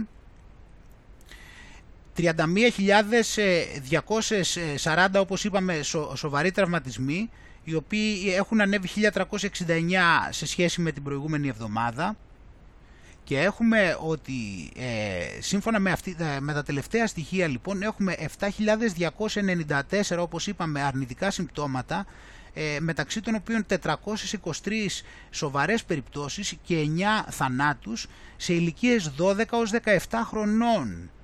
Τέσσερις θάνατοι ή 44% αυτών είχαν να κάνουν με την καρδιά, τρεις ήταν ξαφνικοί, ε, οι οποίοι είναι μη εξηγήσιμοι θάνατοι. Οπότε αυτό εδώ πέρα το κρατάμε, το κρατάς εδώ πέρα αυτό ακριβώς εδώ πέρα το στοιχείο. Έχουμε στις Ηνωμένες Πολιτείες σε ηλικίες 12 έως 17 χρονών 7.294 αρνητικά συμπτώματα μεταξύ των οποίων 423 σοβαρά και 9 θάνατοι σε ηλικίες αυτές όπως είπαμε έτσι. Οπότε φίλοι μου και παράλληλα βέβαια έτσι βλέπουμε, βλέπουμε όλο αυτό το, όλο αυτό το, το, το, όλο αυτό που γίνεται, όλη αυτή την τρέλα, όλη αυτή την ε, καταφανή εγκληματικότητα η οποία είναι σε κάθε περίπτωση. Απ' τη μία να βλέπεις τον κόσμο να φεύγει και να παθαίνει πράγματα και απ' την άλλη κοίτα εδώ τα άντρα της επιστήμης, τα άντρα της παιδείας, τα πανεπιστήμια, το κολέγιο εδώ λοιπόν αυτό λέει, το Rhodes College, για όποιον ε, δεν, θέλει, δεν κάνει εμβόλιο θα πρέπει να πληρώνει για κάθε εξάμεινο 1500 δολάρια παραπάνω για το λόγο ότι θα πρέπει να, του, να πληρώνει για τα τεστ του. Έτσι. Οπότε ε, πρέπει όλοι στο Rhodes College να είναι εμβολιασμένοι, ε, όλοι εκεί πέρα, όμως ε, όποιος δεν θέλει έτσι θα πρέπει όπως είπαμε να ε, πληρώσει 1500 δολάρια κάθε εξάμεινο τόσο ώστε να καλύψει το κόστος ε, του υποχρεωτικού τεστ. Έτσι. Οπότε το βλέπεις πώς το πηγαίνουν το πράγμα. Καταλαβαίνουμε τώρα έτσι και ε, τουλάχιστον εδώ πέρα βλέπουμε ότι στο Πανεπιστήμιο της Ινδιάνα τουλάχιστον ε, δια, κάποιοι φοιτητές, έχουμε το ευχάριστο εδώ πέρα, κάποιοι φοιτητές ε, έκαναν ε, μήνυση επί της ουσίας έτσι, ενάντια στο Πανεπιστήμιο επειδή θεωρούν ότι ε, πηγαίνει κόντρα στο 14ο άρθρο, έτσι, το, το δικό τους. Ε, οπότε λοιπόν, γιατί εδώ πέρα τους λέει ότι ε, όλοι πρέπει να εμβολιαστούν, λέει, ως τις 15 Αυγούστου. Αλλιώς ε, λέει θα τους ε, διώξουν από τη εντάξει. Βλέπεις, ε, έτσι είναι, δεν είσαι καλός φοιτητής στο, στην εκπαίδευση του μαύρου. Αυτό είναι το θέμα. Είναι, παίρνεις αποβολή. Άμα δεν είσαι καλός φοιτητής, δηλαδή δεν έχεις κάνει τον πόλη σου, αποβάλλεσαι. Πάει να πει ότι δεν είσαι καλός φοιτητής, οπότε για να μην δημιουργείς πρόβλημα εκεί πέρα σε διώχνουνε. Πόσο απλό βλέπεις. Βλέπεις λοιπόν ε, ποιοι, ποιοι είναι οι μορφωμένοι; Έτσι είναι τώρα, τώρα είναι και πιο ξεκάθαρο ακόμα το πώς είναι κάποιος μορφωμένος. Θα πρέπει απαραίτητα να έχει το πιστοποιητικό εμβολιασμού του, το οποίο να έχει όλες τις φραγίδες πάνω, έτσι τις ψηφιακές φραγίδες, με όλα τα εμβολιάκια του, τόσο ώστε να έχει την ευκαιρία να παλέψει και να διεκδικήσει αυτή τη μόρφωση, έτσι, που για να έχει την κάρτα εμβολιασμού του δείχνει πόσο επίπεδο μόρφωσης έχει, ε, και, κατα... και εντάξει, ξέρουμε τώρα τι εννοούμε περί αυτού και το βλέπουμε τώρα πλέον καθημερινά. Και εδώ πέρα όχι μόνο αυτό, βλέπουμε ότι έχουμε στοιχεία στην Αγγλία που λέει ότι το lockdown, το, το, οι τραυματισμοί από το lockdown σε, ε, ακόμα και σε πεντάχρονα παιδιά τα οποία τους ε, δημιουργούν κρίσεις πανικού και υπολογίζουν ότι τον επόμενο καιρό στην Αγγλία 1,5 εκατομμύριο παιδιών θα έχουν ανάγκη από θεραπεία. Έτσι. Και όλα αυτά γιατί ε, και μάλιστα παθαίνουν λέει κρίση πανικού τα παιδιά ε, όταν ε, βλέπουν άλλα παιδιά γιατί έχουν ξεσυνηθίσει και όταν ε, κοινωνικοποιούνται μετά ε, έχουν, παθαίνουν κάποια από αυτά κρίση πανικού. Και, και οπότε αυτό υπολογίζουν έτσι ότι υπάρχει μεγάλο πρόβλημα το οποίο το λέει Telegraph και μάλιστα λέει ότι ε, οι υπηρεσίες ε, πνευματικής υγείας ε, φαίνεται ότι δεν θα μπορούν να ανταποκριθούν γιατί θα υπάρχει τρεις φορές μεγαλύτερη ανάγκη από υπηρεσίες έτσι ε, αυτό, ε, ψυχιατρία, δηλαδή ψυχολόγους και ούτω καθεξής. Εντάξει, δηλαδή βλέπουμε από όλα αυτά πόσο πολύ τα αγαπάνε τα παιδιά, έτσι το βλέπεις πόσο, δηλαδή όλα αυτά δεν είναι έτσι πάρα πολύ ενδεικτικά για να δεις πόσο πολύ αγαπάνε αυτά τα παιδιά. Τους δημιουργήσανε όλες αυτές τις κρίσεις πανικού, τους έχουν κάνει το σχολείο άνω κάτω, ε, τους, ε, τα πάνε, τα φέρνουν στα σχολεία, τα βάζουν, τώρα δημιουργήσανε κρίση πανικού και όλα αυτά ε, γιατί, για να καταφέρουν κάποια στιγμή έτσι να φτάσουν να κάνουν αυτό το πολυπόθητο μπόλι ξέρω εγώ και τότε θα ησυχάσουν. Εντάξει, να μην ανησυχούν. Εδώ τους βάζουν στο πανεπιστήμιο με το ζόρι, άμα θες να πας εκεί πρέπει, δεν έχει σημασία καθόλου το τι, αξι... τι ικανότητες έχεις, αρκεί εσύ όμως να έχεις μπολιαστεί πρόσχε. Είναι σημαντικό κομμάτι, θα πρέπει στον τίτλο σπουδών σου να έχεις και το πιστοποιητικό μαζί εμβολιασμού να λέει ότι ε, ήσουν καλός. Ε, και τώρα λοιπόν σε αυτό το κομμάτι λοιπόν βλέπουμε αυτό που αναφέραμε και στην αρχή ε, και έχει να κάνει με το Διέρη και Βασίλευε το οποίο ε, προσπαθούν να δημιουργήσουν και τους ε, ανθρώπους δύο ταχυτήτων, τη κοινωνία δύο ταχυτήτων και αυτό είναι το οποίο ε, το λέει ο ίδιος, ο ίδιος ο Φάουτσι αυτή τη στιγμή και λέει ότι σύντομα θα υπάρχουν δύο Αμερικές. Το βλέπεις που μας το λέει ο ίδιος οι εμβολιασμένοι λέει ενάντια στους μη εμβολιασμένους. Εντάξει. Οπότε λοιπόν εδώ πέρα βλέπουμε ότι ε, όταν έχεις ε, αυτό που θα δούμε λέει είναι θα υπάρχουν αυτά λέει τα blips, έτσι τα λέει. Και θα είναι λέει σαν να υπάρχουν σχεδόν ε, ε, δύο Αμερικές. Και βέβαια λέει για το Δέλτα τέτοιο ότι άμα δεν έχεις εμβολιαστεί είσαι σε ένα πάρα πολύ σημαντικού επίπεδου ρίσκο, έτσι. Βλέπουμε εδώ πέρα λοιπόν ότι αυτά τα πράγματα που περιμένουμε έτσι και αναμένουμε τα βλέπουμε συνέχεια όλο και περισσότερο.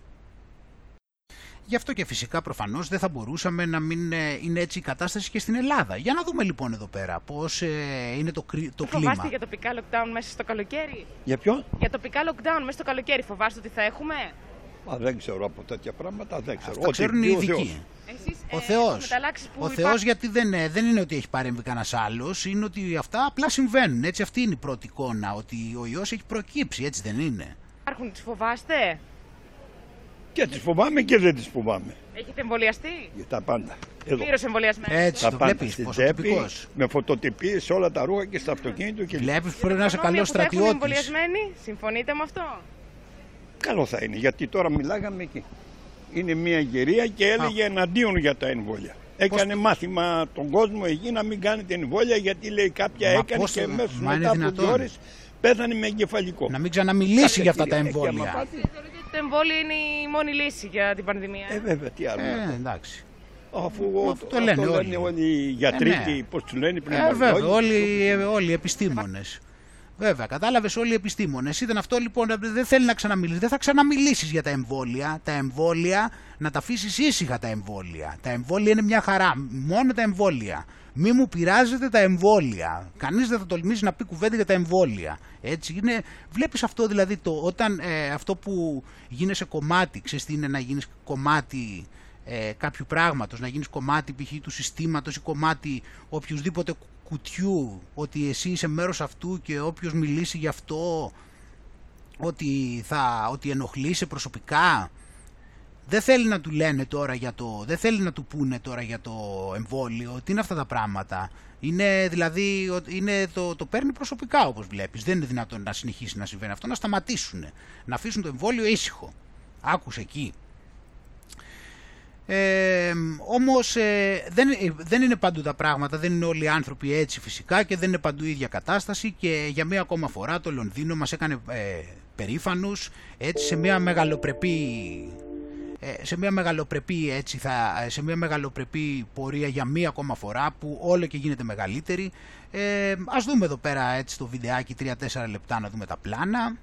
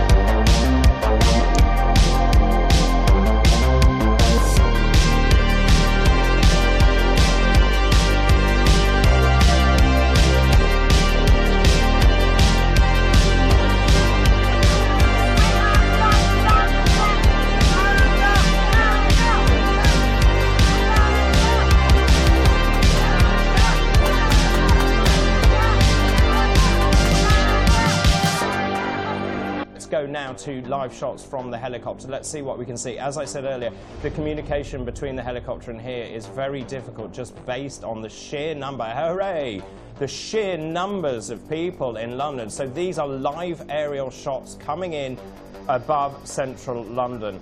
So it will be very interesting to see how many people actually are at this march. So as the helicopter winds its way around, what can we see? Um, where exactly are they? Is that Oxford Street, I think? Is that Selfridges, I think? Εδώ τώρα There είναι we το... are. Look, just the sheer numbers. Εδώ τώρα έχει βάλει το με ελικόπτερο από πάνω και παίρνει πλάνα. Ε, Enough κοίτα, is πόσοι, enough. κοίτα πόσοι είναι. Claim our freedom.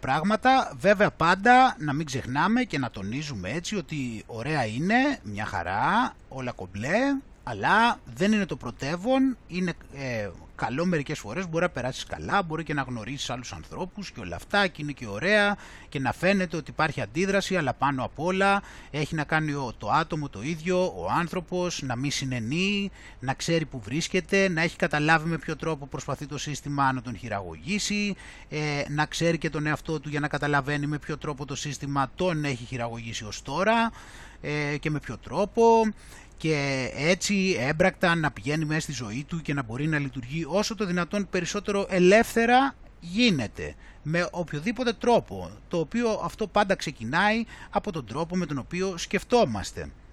Έτσι πάνω απ' όλα λοιπόν μη συνένεση λειτουργία βάση της ελευθερίας που μας έχει δώσει απλόχερα ο Θεός. Ε, γιατί αυτή την ελευθερία προφανώς ξέρουμε όλο αυτό το βλέπουμε το πως στην ουσία όλο αυτό είναι και μια προσπάθεια, είναι διαρκής προσπάθεια βασικά φυλάκισης του ατόμου και όπως έχουμε δει σε αυτό θα παίζει και μεγάλο ρόλο φυσικά η τεχνολογία ούτως ώστε να μπορεί να χρησιμοποιείται και να ελέγχει τους ανθρώπους, να τους επηρεάζει, να έχει πληροφορίες για αυτούς, να μπορεί να διαμορφώνει την ψυχοσύνθεσή τους, ε, τις πληροφορίες που λαμβάνουν και πάρα πολλά άλλα πράγματα έτσι τα οποία έχουν να κάνουν με τον έλεγχο των ε, ανθρώπων.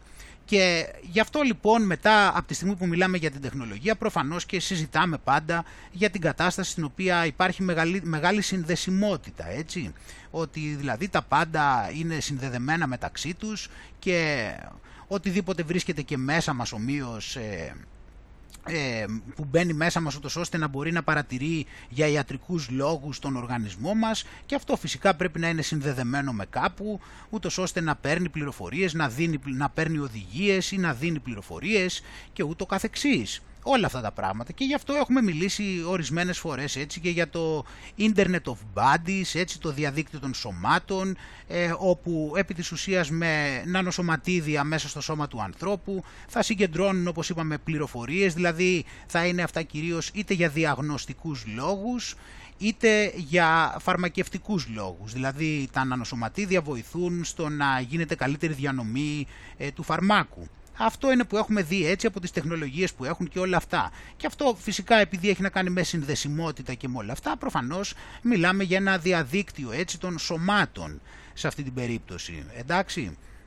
Οπότε ε, βλέποντας εδώ πέρα δηλαδή ε, αυτή την κατάσταση που πατάει εκεί, βασικά ας πάρουμε μια εικόνα πρώτα από το, ας δούμε λίγο αυτό το βίντεο. Wireless technology integrated with the human body was nothing more than science fiction. But today, Wi Fi connected devices like heart rate monitors and sleep trackers have become common parts of American life. How has bionic technology evolved so quickly from science fiction to reality? And what could this Internet of Bodies mean for our lives moving forward? RAND researchers are studying this phenomenon and what consumers and policymakers need to know as we veer into uncharted territory. The Internet of Bodies. In the 20th century, wireless technology integrated with the human body was nothing more than science fiction. But today, Wi Fi connected devices like heart rate monitors and sleep trackers have become common parts of American life. How has bionic technology evolved so quickly from science fiction to reality? And what could this Internet of Bodies mean for our lives moving forward? RAND researchers are studying this phenomenon and what consumers and policymakers need to know as we veer into uncharted territory. The Internet of Bodies, or IOB, is um, is actually an ecosystem. It's a bunch of devices that are connected to the internet that contain software and that either collect personal health data about you or can alter the body's function. We think of the Internet of Bodies as this collection of all these devices as well as all the data that the devices are gathering about you. And in healthcare, it's Internet of Bodies has, has been around for quite a while. With the advent of the internet, it makes a lot of sense to connect your pacemaker to the internet so that your doctor can be automatically notified if, if something weird happens, if there's an anomaly. It's natural in a lot of ways to want to understand more about your body, how it functions, how well it's doing. IOB devices could revolutionize healthcare. Unprecedented amounts of personal health data could inform treatment plans that are completely tailored to a patient's needs. There are pills now that have an electronic sensor that let a healthcare provider know whether you have taken the medication. Other things like precision medicine. So, precision medicine is the idea of of creating pharmaceuticals or treatment like specifically for your body, for your personalized treatment. And I think IOB could really help with that because nowadays a lot of healthcare is is based more on, you know, average reactions whereas with data from IOB devices, you might be able to, to really more precisely treat a certain disease. But the Internet of Bodies won't be a cure all. In fact, the largely unregulated market poses risks to the uniquely sensitive data these devices collect. First of all, there's there's the cyber risk of of uh, you know of an actor potentially um, hacking into the system, whatever it might be. There's the privacy risk of all this data that's being collected, and the regulations about that data are, are really murky at the moment. And so there's not a lot of clarity into who owns the data, what happens to it, who it gets sold to, how it's being used. And there's even potentially national security and global security risks. A few examples of these risks have already played out in real life. For instance, in 2018, highly sensitive information about U.S. military activity and base locations was inadvertently revealed by soldiers' fitness trackers. So, this is a pivotal moment. What can we do to make sure we reap the potential benefits of the Internet of Bodies without risking our privacy, security, and personal autonomy? Consumers should be wary of IOB devices because as it's becoming more and more popular, all of this intimate data is being collected, arguably more intimate data than we've ever really recorded before. There's no clarity on what is being done with that data. You know, with a with an old mechanical pacemaker, there's no data that that was being collected and stored, and you you know you could look at a history of someone's um, heart rhythms. Because policy tends to lag behind innovative technologies like this, it's probably up to the consumers and to the, the healthcare patients to really be aware of the devices that they're using and what is happening to their data and to, to know what the regulations are in their particular state because it does vary so much state by state. Even if you think you're not interesting or that nothing will happen with your data. There are a lot of unknowns that I think we need to be careful about.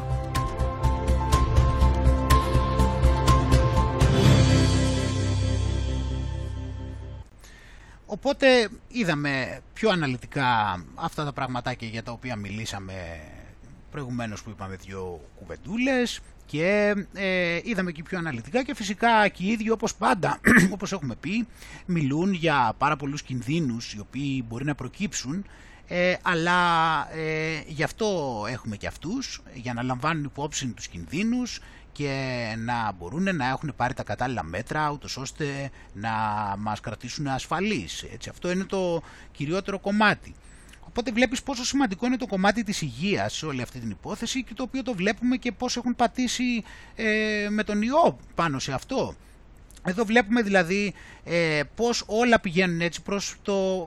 Πάλι μιλάμε έτσι για παγκοσμιοποίηση, έτσι για global, ε, μιλάμε για agenda, έτσι πάντα, ξεκάθαρα.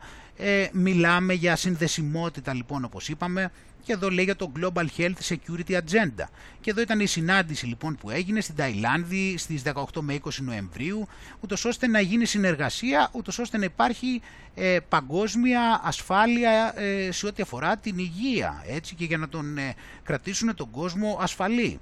Ε, γι' αυτό και λοιπόν ως το 2024 περισσότερες από 100 χώρες θα έχουν ε, αξιολογηθεί ανάλογα με το επίπεδο της ε, ασφαλείας τους που έχουν σε σχέση με την υγεία και θα έχουν ακολουθήσει το πρόγραμμα ώστε να στείλουν τους κατάλληλους πόρους ε, για να καλύψουν τα κενά, να έχουν οργανωθεί και να έχουν κάνει δραστηριότητες οι οποίες έχουν ε, συνέπειες. Οπότε λοιπόν ε, αυτές οι χώρες θα ε, δυναμώσουν τις ικανότητές τους και θα δείξουν αύξηση σε τουλάχιστον πέντε τεχνικές, τεχνικούς τομείς στο επίπεδο που θα είναι demonstrated capacity, θα ελεγχθούν δηλαδή αν έχουν αποδεδειγμένη ικανότητα or comparable level ή κάτι αντίστοιχο εκεί πέρα έτσι το οποίο θα, μπορεί, θα μελετηθεί, θα ελεγχθεί έτσι ε, από Health Security Assessments, θα γίνουν οι έλεγχοι δηλαδή, όπως ε, αυτοί που γίνονται από, το, από, το, από τον ΠΟΗ. Οπότε αυτό εδώ πέρα είναι ξεκάθαρα έτσι αυτή τη στιγμή μιλάμε ε, έτσι ότι ε, ο κοινός μας στόχος είναι ε, τόσο απλός όσο και τόσο δύσκολος. Θέλουμε παγκόσμια να, να εφαρμόσουμε τους κανονισμούς του, του Παγκόσμιου Οργανισμού Υγείας, ούτως ώστε ο κόσμος να είναι έτοιμος να αντιμετωπίσει τη νέα έξαρση στο μέλλον.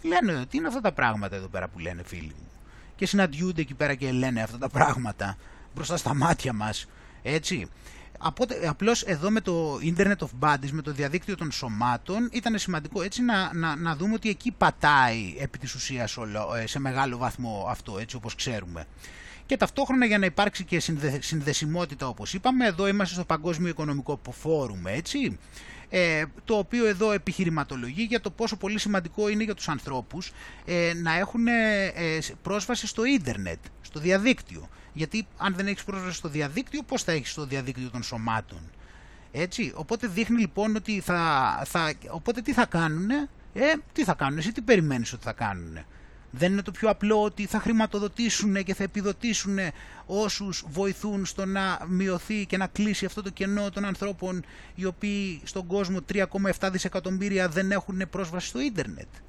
Πρώτον, έτσι, το πόσο σημαντική είναι η πρόσβαση στο ίντερνετ για το πώς θα τους βοηθήσουν. Και η ιδέα που δίνει εδώ λοιπόν το Giga Project είναι να δώσουν δωράκια πάλι, επιδοτήσεις, ανάλογες επιδοτήσεις πάλι, το βλέπεις τις βλέπεις τις επιδοτήσεις. Θυμάσαι το, είπαμε για τα 150 ευρώ, είπαμε για το κοριτσάκι με το τάμπλετ που τέτοιο ε, και με τα παιχνιδάκια για να κάνει την ένεση και να είναι χαρούμενο.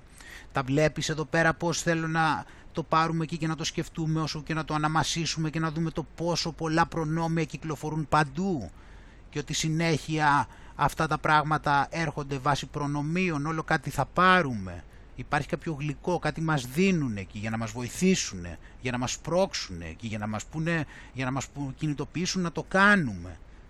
Και μας δίνει τη χρήματα φυσικά, ε, που είπαμε. Έτσι. Ε, οπότε λοιπόν εδώ πέρα θα προσπαθήσουν έτσι αυτό, να θα προσπαθήσουν να επιδοτούν ε, ούτως ώστε να δίνουν αυτά, είπαμε τα credits. Έτσι θα τους δίνουν επιδοτήσεις και δώρα, ούτως ώστε για όποιον ε, προσπαθεί έτσι να καλύψει το κενό, όπως είπαμε, ε, σε, που δεν υπάρχει αρκετό ίντερνετ. Ομοίως φυσικά και η Ελλάδα μας έτσι, κοίτα και εδώ και η Ελλάδα μας πώς ακολουθεί τις ανάγκες, οπότε λοιπόν ε, ανοίγει λοιπόν τώρα λέει, πώς το λένε, ανοίγουν το διαγωνισμό για υπερβολικά γρήγορες ταχύτητες ίντερνετ, έτσι. Και άνοιξε ο διαγωνισμός λοιπόν εδώ 22 έκτου, ε, είπε ο κύριος Πιερακάκης, ε, ο, ο υπουργός μας, ε, ο υπεύθυνος υπουργός εκεί πέρα, ο, το οποίο θα είναι το project το οποίο έχει σκοπό να φτιάξει 750.000 ε, πολύ γρήγορες ε, συνδέσεις ίντερνετ στα 100 Mbps που θα μπορούν να πάνε έως και το 1 Gbps.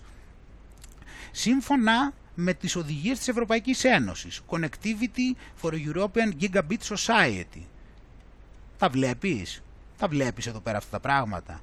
Οπότε λοιπόν ε, η ψηφιακή αναμόρφωση του Υπουργείου μαζί με το, αυτό το project εδώ πέρα που λέει το, ε, το Ultra Fast Broadband έτσι, αυτό το project με το, που είπαμε, το υπερ, υπεργρήγορο ίντερνετ ε, και άλλα project funded by the EU Recovery Fund. Δηλαδή, βλέπεις εδώ. Βλέπεις τι σου λέω. Έτσι, είναι, είναι τόσο απλό. Αρκεί να ξέρεις πού να στοχεύσεις. Το βλέπεις εδώ, εντάξει. Για να τα έχουμε αυτά λοιπόν, επειδή τα χρειαζόμαστε, θα μας δώσει χρήματα η Ευρωπαϊκή Ένωση. Έχουμε χρήματα. Γιατί; Έχει η Ευρωπαϊκή Ένωση. Πατάει το κουμπί στο κομπιούτερ και βγαίνουν. Να. Και εδώ πέρα λοιπόν για να γίνει αυτό, θα δώσει χρήματα ο Μαύρος, έτσι κι αλλιώς σιγά, ποιο είναι, δεν είναι τίποτα δύσκολο για αυτόν, ε, και θα φτιάξει εδώ 5G, έτσι, και ε, επίσης ε, υπο, υποβρύχια καλώδια, ε, μικρο, βλέπεις εδώ μικροδορυφόρους ε, και πώς το λένε και διάφορες, ε, διάφορα πράγματα εκεί πάνω στο, στο, στον υπηρετικό χώρο. Εντάξει. Επιπλέον βλέπουμε στην Ελλάδα το Εθνικό Δίκτυο Δημόσιας Διοίκησης και βλέπουμε εδώ τη σύζευξη και πρόσεχε εδώ λιγάκι τώρα εδώ πέρα. Για δες το λιγάκι εδώ το λογότυπο. Το έργο σύζευξης αποτελεί τυπικό έργο παροχής τηλεπικοινωνιών και τηλεματικών υπηρεσιών μεγάλης έκτασης και κλίμακας. Καλύπτει το σύνολο της ελληνικής επικράτειας με παρουσία σε περίπου 4.500 σημεία. Αναφέρεται σε φορείς του ελληνικού δημόσιου τομέα, οι ανάγκες των οποίων δεν περιορίζονται σε απλές τηλεφωνικές συνδέσεις, αλλά επεκτείνονται περιλαμβάνοντας προηγμένες υπηρεσίες φωνής, δεδομένων και εικόνας. Στόχος είναι να αποτελέσει το εθνικό δίκτυο της δημόσιας διοίκησης, το οποίο για τρία χρόνια, χωρίς κανένα κόστος, θα προσφέρει στους φορείς που εντάσσονται σε αυτό υπηρεσίες όπως ευρωζωνικές υπηρεσίες πρόβασης στο ίντερνετ και ηλεκτρονικού ταχυδρομείου διασύνδεση σε ένα ενιαίο δίκτυο δεδομένων και φωνής περί των 4.500 φορέων της δημόσιας διοίκησης. Διαδικτυακή πύλη με υπηρεσίες προστιθέμενης αξίας σε όλους τους φορείς υποδομή ασφαλείας για την έκδοση ψηφιακών πιστοποιητικών, ηλεκτρονικό σύστημα τηλεκπαίδευσης, υπηρεσίες τηλεδιάσκεψης, δωρεάν τηλεφωνία τόσο μεταξύ των υπηρεσιών του φορέα όσο και για όλες τις συνδεδεμένες υπηρεσίες. Βλέπεις εδώ πέρα λοιπόν πως είναι όλα κανονισμένα από το Εθνικό Δίκτυο Δημόσιας Διοίκησης; Και δες λοιπόν εδώ πέρα και το λογότυπο. Σου θυμίζει κάτι αυτό; Για δες το εδώ πέρα και διάβασέ το έτσι, κοίτα εδώ. Πώς γράφεται εδώ, ένα, δύο, 3. Το βλέπεις πώς πηγαίνει.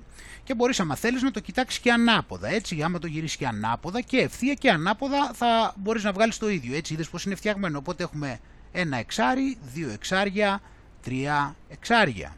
Έτσι, το βλέπουμε εδώ πέρα και μαζί και με αυτό βλέπουμε για το ετυμολογικά τι, πώς αναφέρεται εδώ τουλάχιστον η λέξη σύζευξη και έχουμε ότι η σύζευξη είναι θηλυκό και πρώτη πρώτη ε, Εξήγηση είναι το ζέψιμο δύο ή περισσότερων υποζυγίων, αλόγων, βοδιών και άλλα για όργωμα, μεταφορά άμαξας κλπ.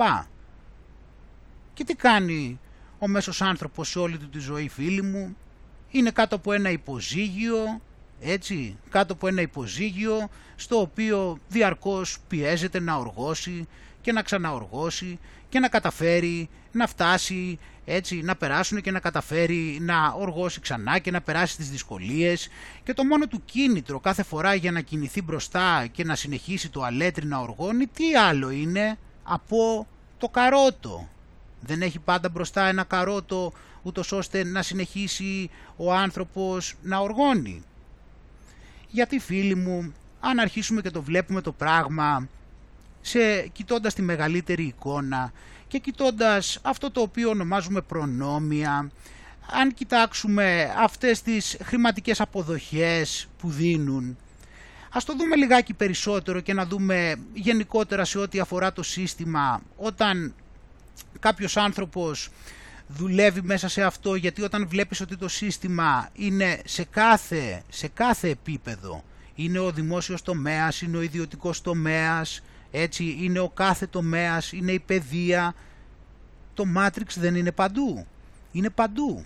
Και αναγκαστικά όταν ο άνθρωπος θα ασχολείται με αυτό γιατί ζει σε αυτή την κοινωνία και δεν, μπόρεσε από, δεν μπορέσαμε προφανώς από όταν γεννηθήκαμε να το γνωρίζουμε αυτό το πράγμα σε τι νοητική φυλακή βρεθήκαμε Τέλος πάντων, οπότε λοιπόν ε, η συμμετοχή μας ε, με τον ένα ή τον άλλο τρόπο επί της ουσίας είναι ότι ευνο, ε, κάνει το σύστημα να συνεχίζει να υπάρχει.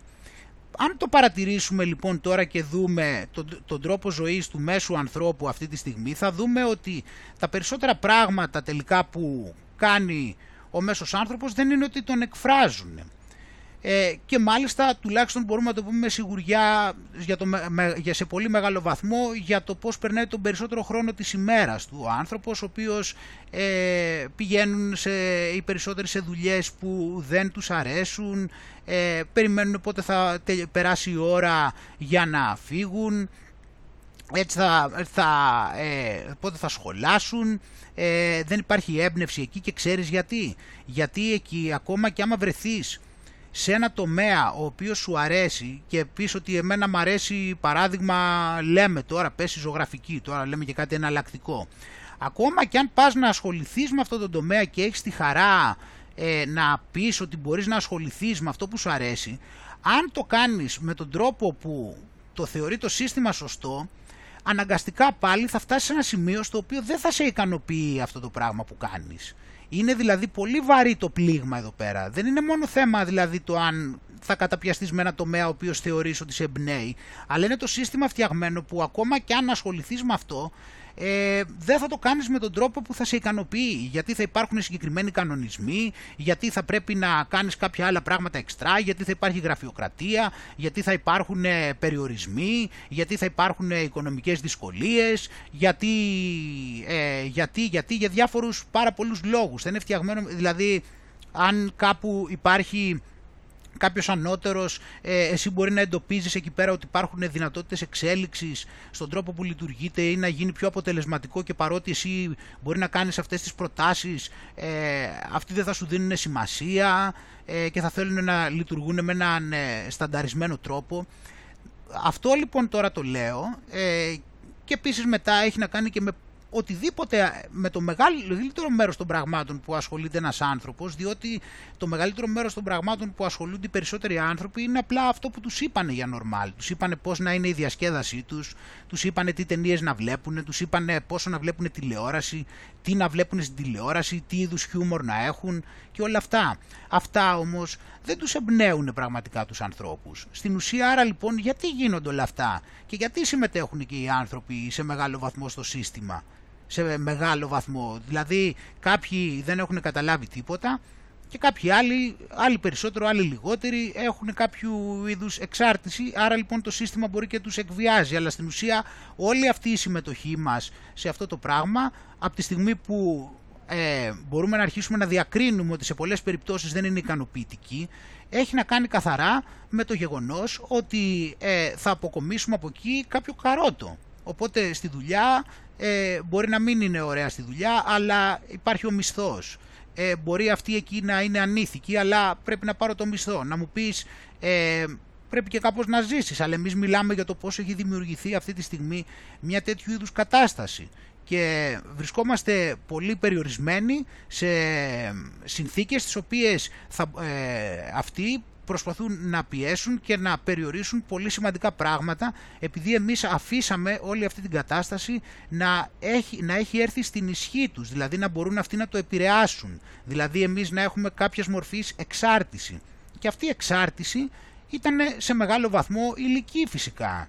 Πάντα, γιατί πάντα είχε να κάνει είτε με χρήματα, είτε είχε να κάνει με την ε, προσωπική εξύψωση κάποιου ο οποίος θα θεωρηθεί ότι μπορεί να κάνει καριέρα ή να γίνει πιο γνωστός και να γίνει διάσημος. Και όλα αυτά τα πράγματα τι ήταν τελικά, δεν ήταν κάποιο είδους προνόμια, δεν, δεν, ο άνθρωπος δεν, εφ, δεν έφτανε πολλές φορές να μην κάνει πράγματα που του αρέσουν μόνο και μόνο για να πάρει κάτι κάποια στιγμή στο μέλλον; Και αυτό να είναι, τι να είναι, να είναι κάτι του συστήματος, να είναι χρήματα, να είναι ε, κάποιος τίτλος του συστήματος, να είναι κάποια επιβράβευση από ένα περιβάλλον το οποίο σκέφτεται όπως θέλει ο μαύρος να σκέφτεται; Και αντί οι άνθρωποι να λειτουργούν πιο αυθόρμητα, να λειτουργούν πιο ακαριέα, να είναι αληθινοί και να μην αποσκοπούν σε υλικά, σε, να μην έχουν στο μυαλό τους συνέχεια το ποια θα είναι η υλική αποκομιδή, είτε είναι χρήματα είτε είναι κάτι άλλο, είτε υλική με την έννοια της ε, προσωπικής εξύψωσης και της, ε, του, την προβολή της περσόνας. Αυτά τα πράγματα λοιπόν, αν, και όπως δείξαμε τώρα και με το παιδάκι, βλέπεις ότι από την αρχή πάντα μας μαθαίνανε έτσι. Αντί να μας μαθαίνουν δηλαδή να ασχολούμαστε με την ουσία και να είμαστε αληθινοί και να κάνουμε αυτό που μας ταιριάζει και αυτό που μας αρέσει πραγματικά, το οποίο είμαι σίγουρος πως δεν είναι καθόλου εγωιστικό, γιατί όταν ένας άνθρωπος είναι απελευθερωμένος, θέλει και το καλό των άλλων ανθρώπων. Το ότι θέλει να κάνει αυτό που του ταιριάζει δεν πάει να πει ότι είναι εγωιστής. Απλά ακολουθεί μία πορεία η οποία το, στην ουσία και όλα σε μεγάλο βαθμό ακολουθεί και σύμφωνα με, τις, με τα ταλέντα και τε, τις ικανότητες που του έδωσε ο Θεός. Δηλαδή στον καθέναν ο άνθρωπος έχει δώσει διαφορετικές δεξιότητες και έχει δώσει σε όλους όμως ο Θεός. Οπότε ο άνθρωπος χρειάζεται και να δει ποιες είναι οι δικές του δεξιότητες και να πάει σε αυτή την κατεύθυνση. Αντί όμως να τα βλέπει αυτά, πηγαίνει και στρέφεται σε καταστάσεις στο πώς κάτι θα αποκομίσει, στο πώς κάπως θα βραβευτεί, στο πώς θα εξυψωθεί κάπως η περσόνα του και παραμένει εκεί πέρα σε έναν διαρκή εγωισμό, προσπαθώντας έτσι να αποδείξει, προσπαθώντας να πετύχει και αυτό είναι εκεί πέρα που τον κάνει και τον δένει και αυτό είναι και λυπηρό αν κάποιος μπει βαθιά και το αντιληφθεί αυτό το πράγμα που λέω, γιατί είναι εγκλωβιστικό και οι άνθρωποι που ζουν και τους ενδιαφέρει να προωθηθεί η περσόνα τους ή τους ενδιαφέρει συνέχεια να ικανοποιήσουν κάποιες υλικές ανάγκες όλο και περισσότερο, ζουν σε μια συνεχόμενη κατάσταση απόδειξης, ε, άγχους, πίεσης, ενώ και μετά αυτό βλέπουμε κιόλας ποιος το ελέγχει και πώς μετά επειδή έχει δημιουργήσει πολλές εξαρτήσεις τότε μετά μπορεί και να απειλήσει με αυτό. Οπότε λοιπόν φίλοι μου, αυτό δεν είναι το θέμα. Δεν είναι το θέμα να μπορούμε να είμαστε πραγματικοί σε κάθε στιγμή και να μην έχουμε ούτε χρεώσεις, ούτε να χρεώνουμε, ούτε να μας ενδιαφέρει Sony και ντε μόνο και μόνο να κοιτάξουμε πώς κάτι θα το αποκομίσουμε, αλλά πώς κάτι θα αποκομίσουμε το οποίο θα είναι και εξωγενές, αλλά να κοιτάμε να είμαστε στη στιγμή και να είμαστε αληθινοί με αυτό που μας αρέσει και με αυτό που είμαστε και να το εκφράζουμε κιόλας. Ανεξαρτήτως άμα μπορεί να κινδυνεύσουμε να χάσουμε το καρότο, το οποίο έτσι κι αλλιώς αν το δούμε όλο πάλι απ' έξω, είπαμε θα δούμε ότι ήταν καρότο, ότι ήταν προνόμια τα οποία σε οδηγούν όλο και βαθύτερα. Ήταν δώρα τα οποία νομίζεις ότι επειδή θα μπεις σε αυτή τη διαδικασία θα είσαι κάποια στιγμή ευτυχισμένος και όλα κάποια στιγμή θα λυθούν και ακολουθούσαν οι άνθρωποι το καρότο και το καρότο συνέχεια και μπλέκαν όλο σε μεγαλύτερες δυσκολίες, σε μεγαλύτερη πίεση και κυνηγούσαν χήμερες. Ακόμα κι αν επετύχαναν να πάρουν έτσι κάποιο είδους τέτοιο καρότο. Στην ουσία σε ψυχικό, ψυχοπνευματικό επίπεδο πηγαίνουν όλο και πιο βαθιά. Αυτά λοιπόν που λέτε φίλοι μου, ευχαριστώ πολύ που με ακούσατε, καλή δύναμη σε όλους, να είστε όλοι καλά. Γεια και χαρά.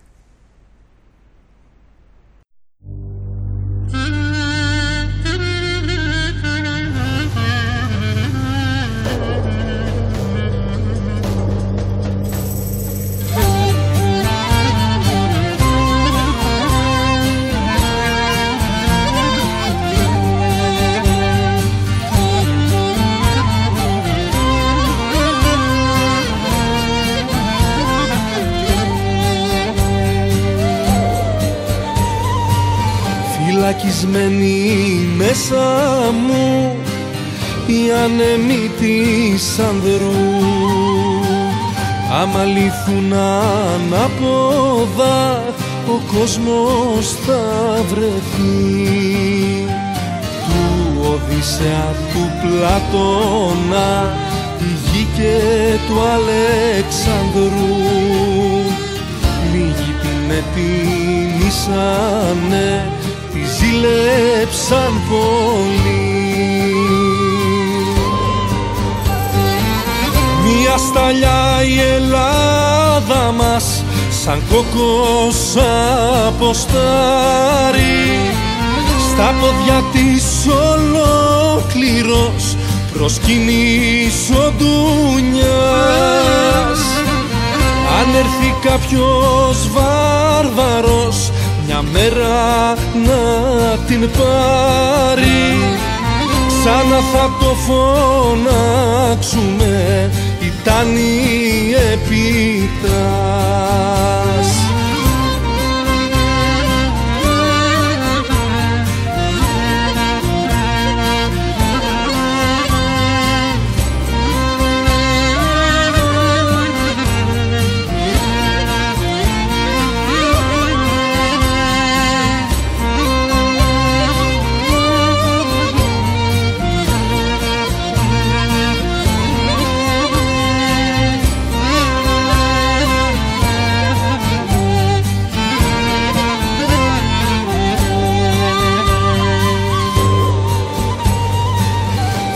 Φυλακισμένοι μέσα μου. Ήρωες οι τόσοι Εκείνοι που λυγίσανε ανήκει τους στρατούς. Τώρα το λίμπου οι θεοί όλοι έχουν θυμώσει που μια αρματιά μας κάνει πια κουμάντο από δειλούς. Μια σταλιά η Ελλάδα μας σαν κόκκος αποστάρει στα πόδια της ολόκληρος προσκυνής ο Ντουνιάς. Αν έρθει κάποιος βάρβαρος μια μέρα να την πάρει. Ξανά θα το φωνάξουμε ήταν η επιτάς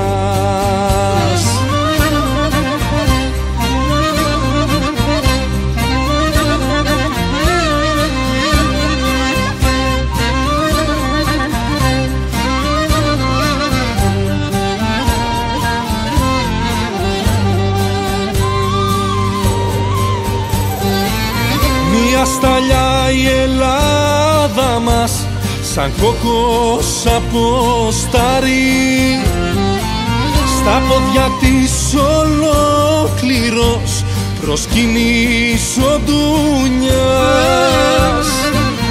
αν έρθει κάποιος βάρβαρος μια μέρα να την πάρει. Ξανά θα το φωνάξουμε ήταν η επιτάς ήταν η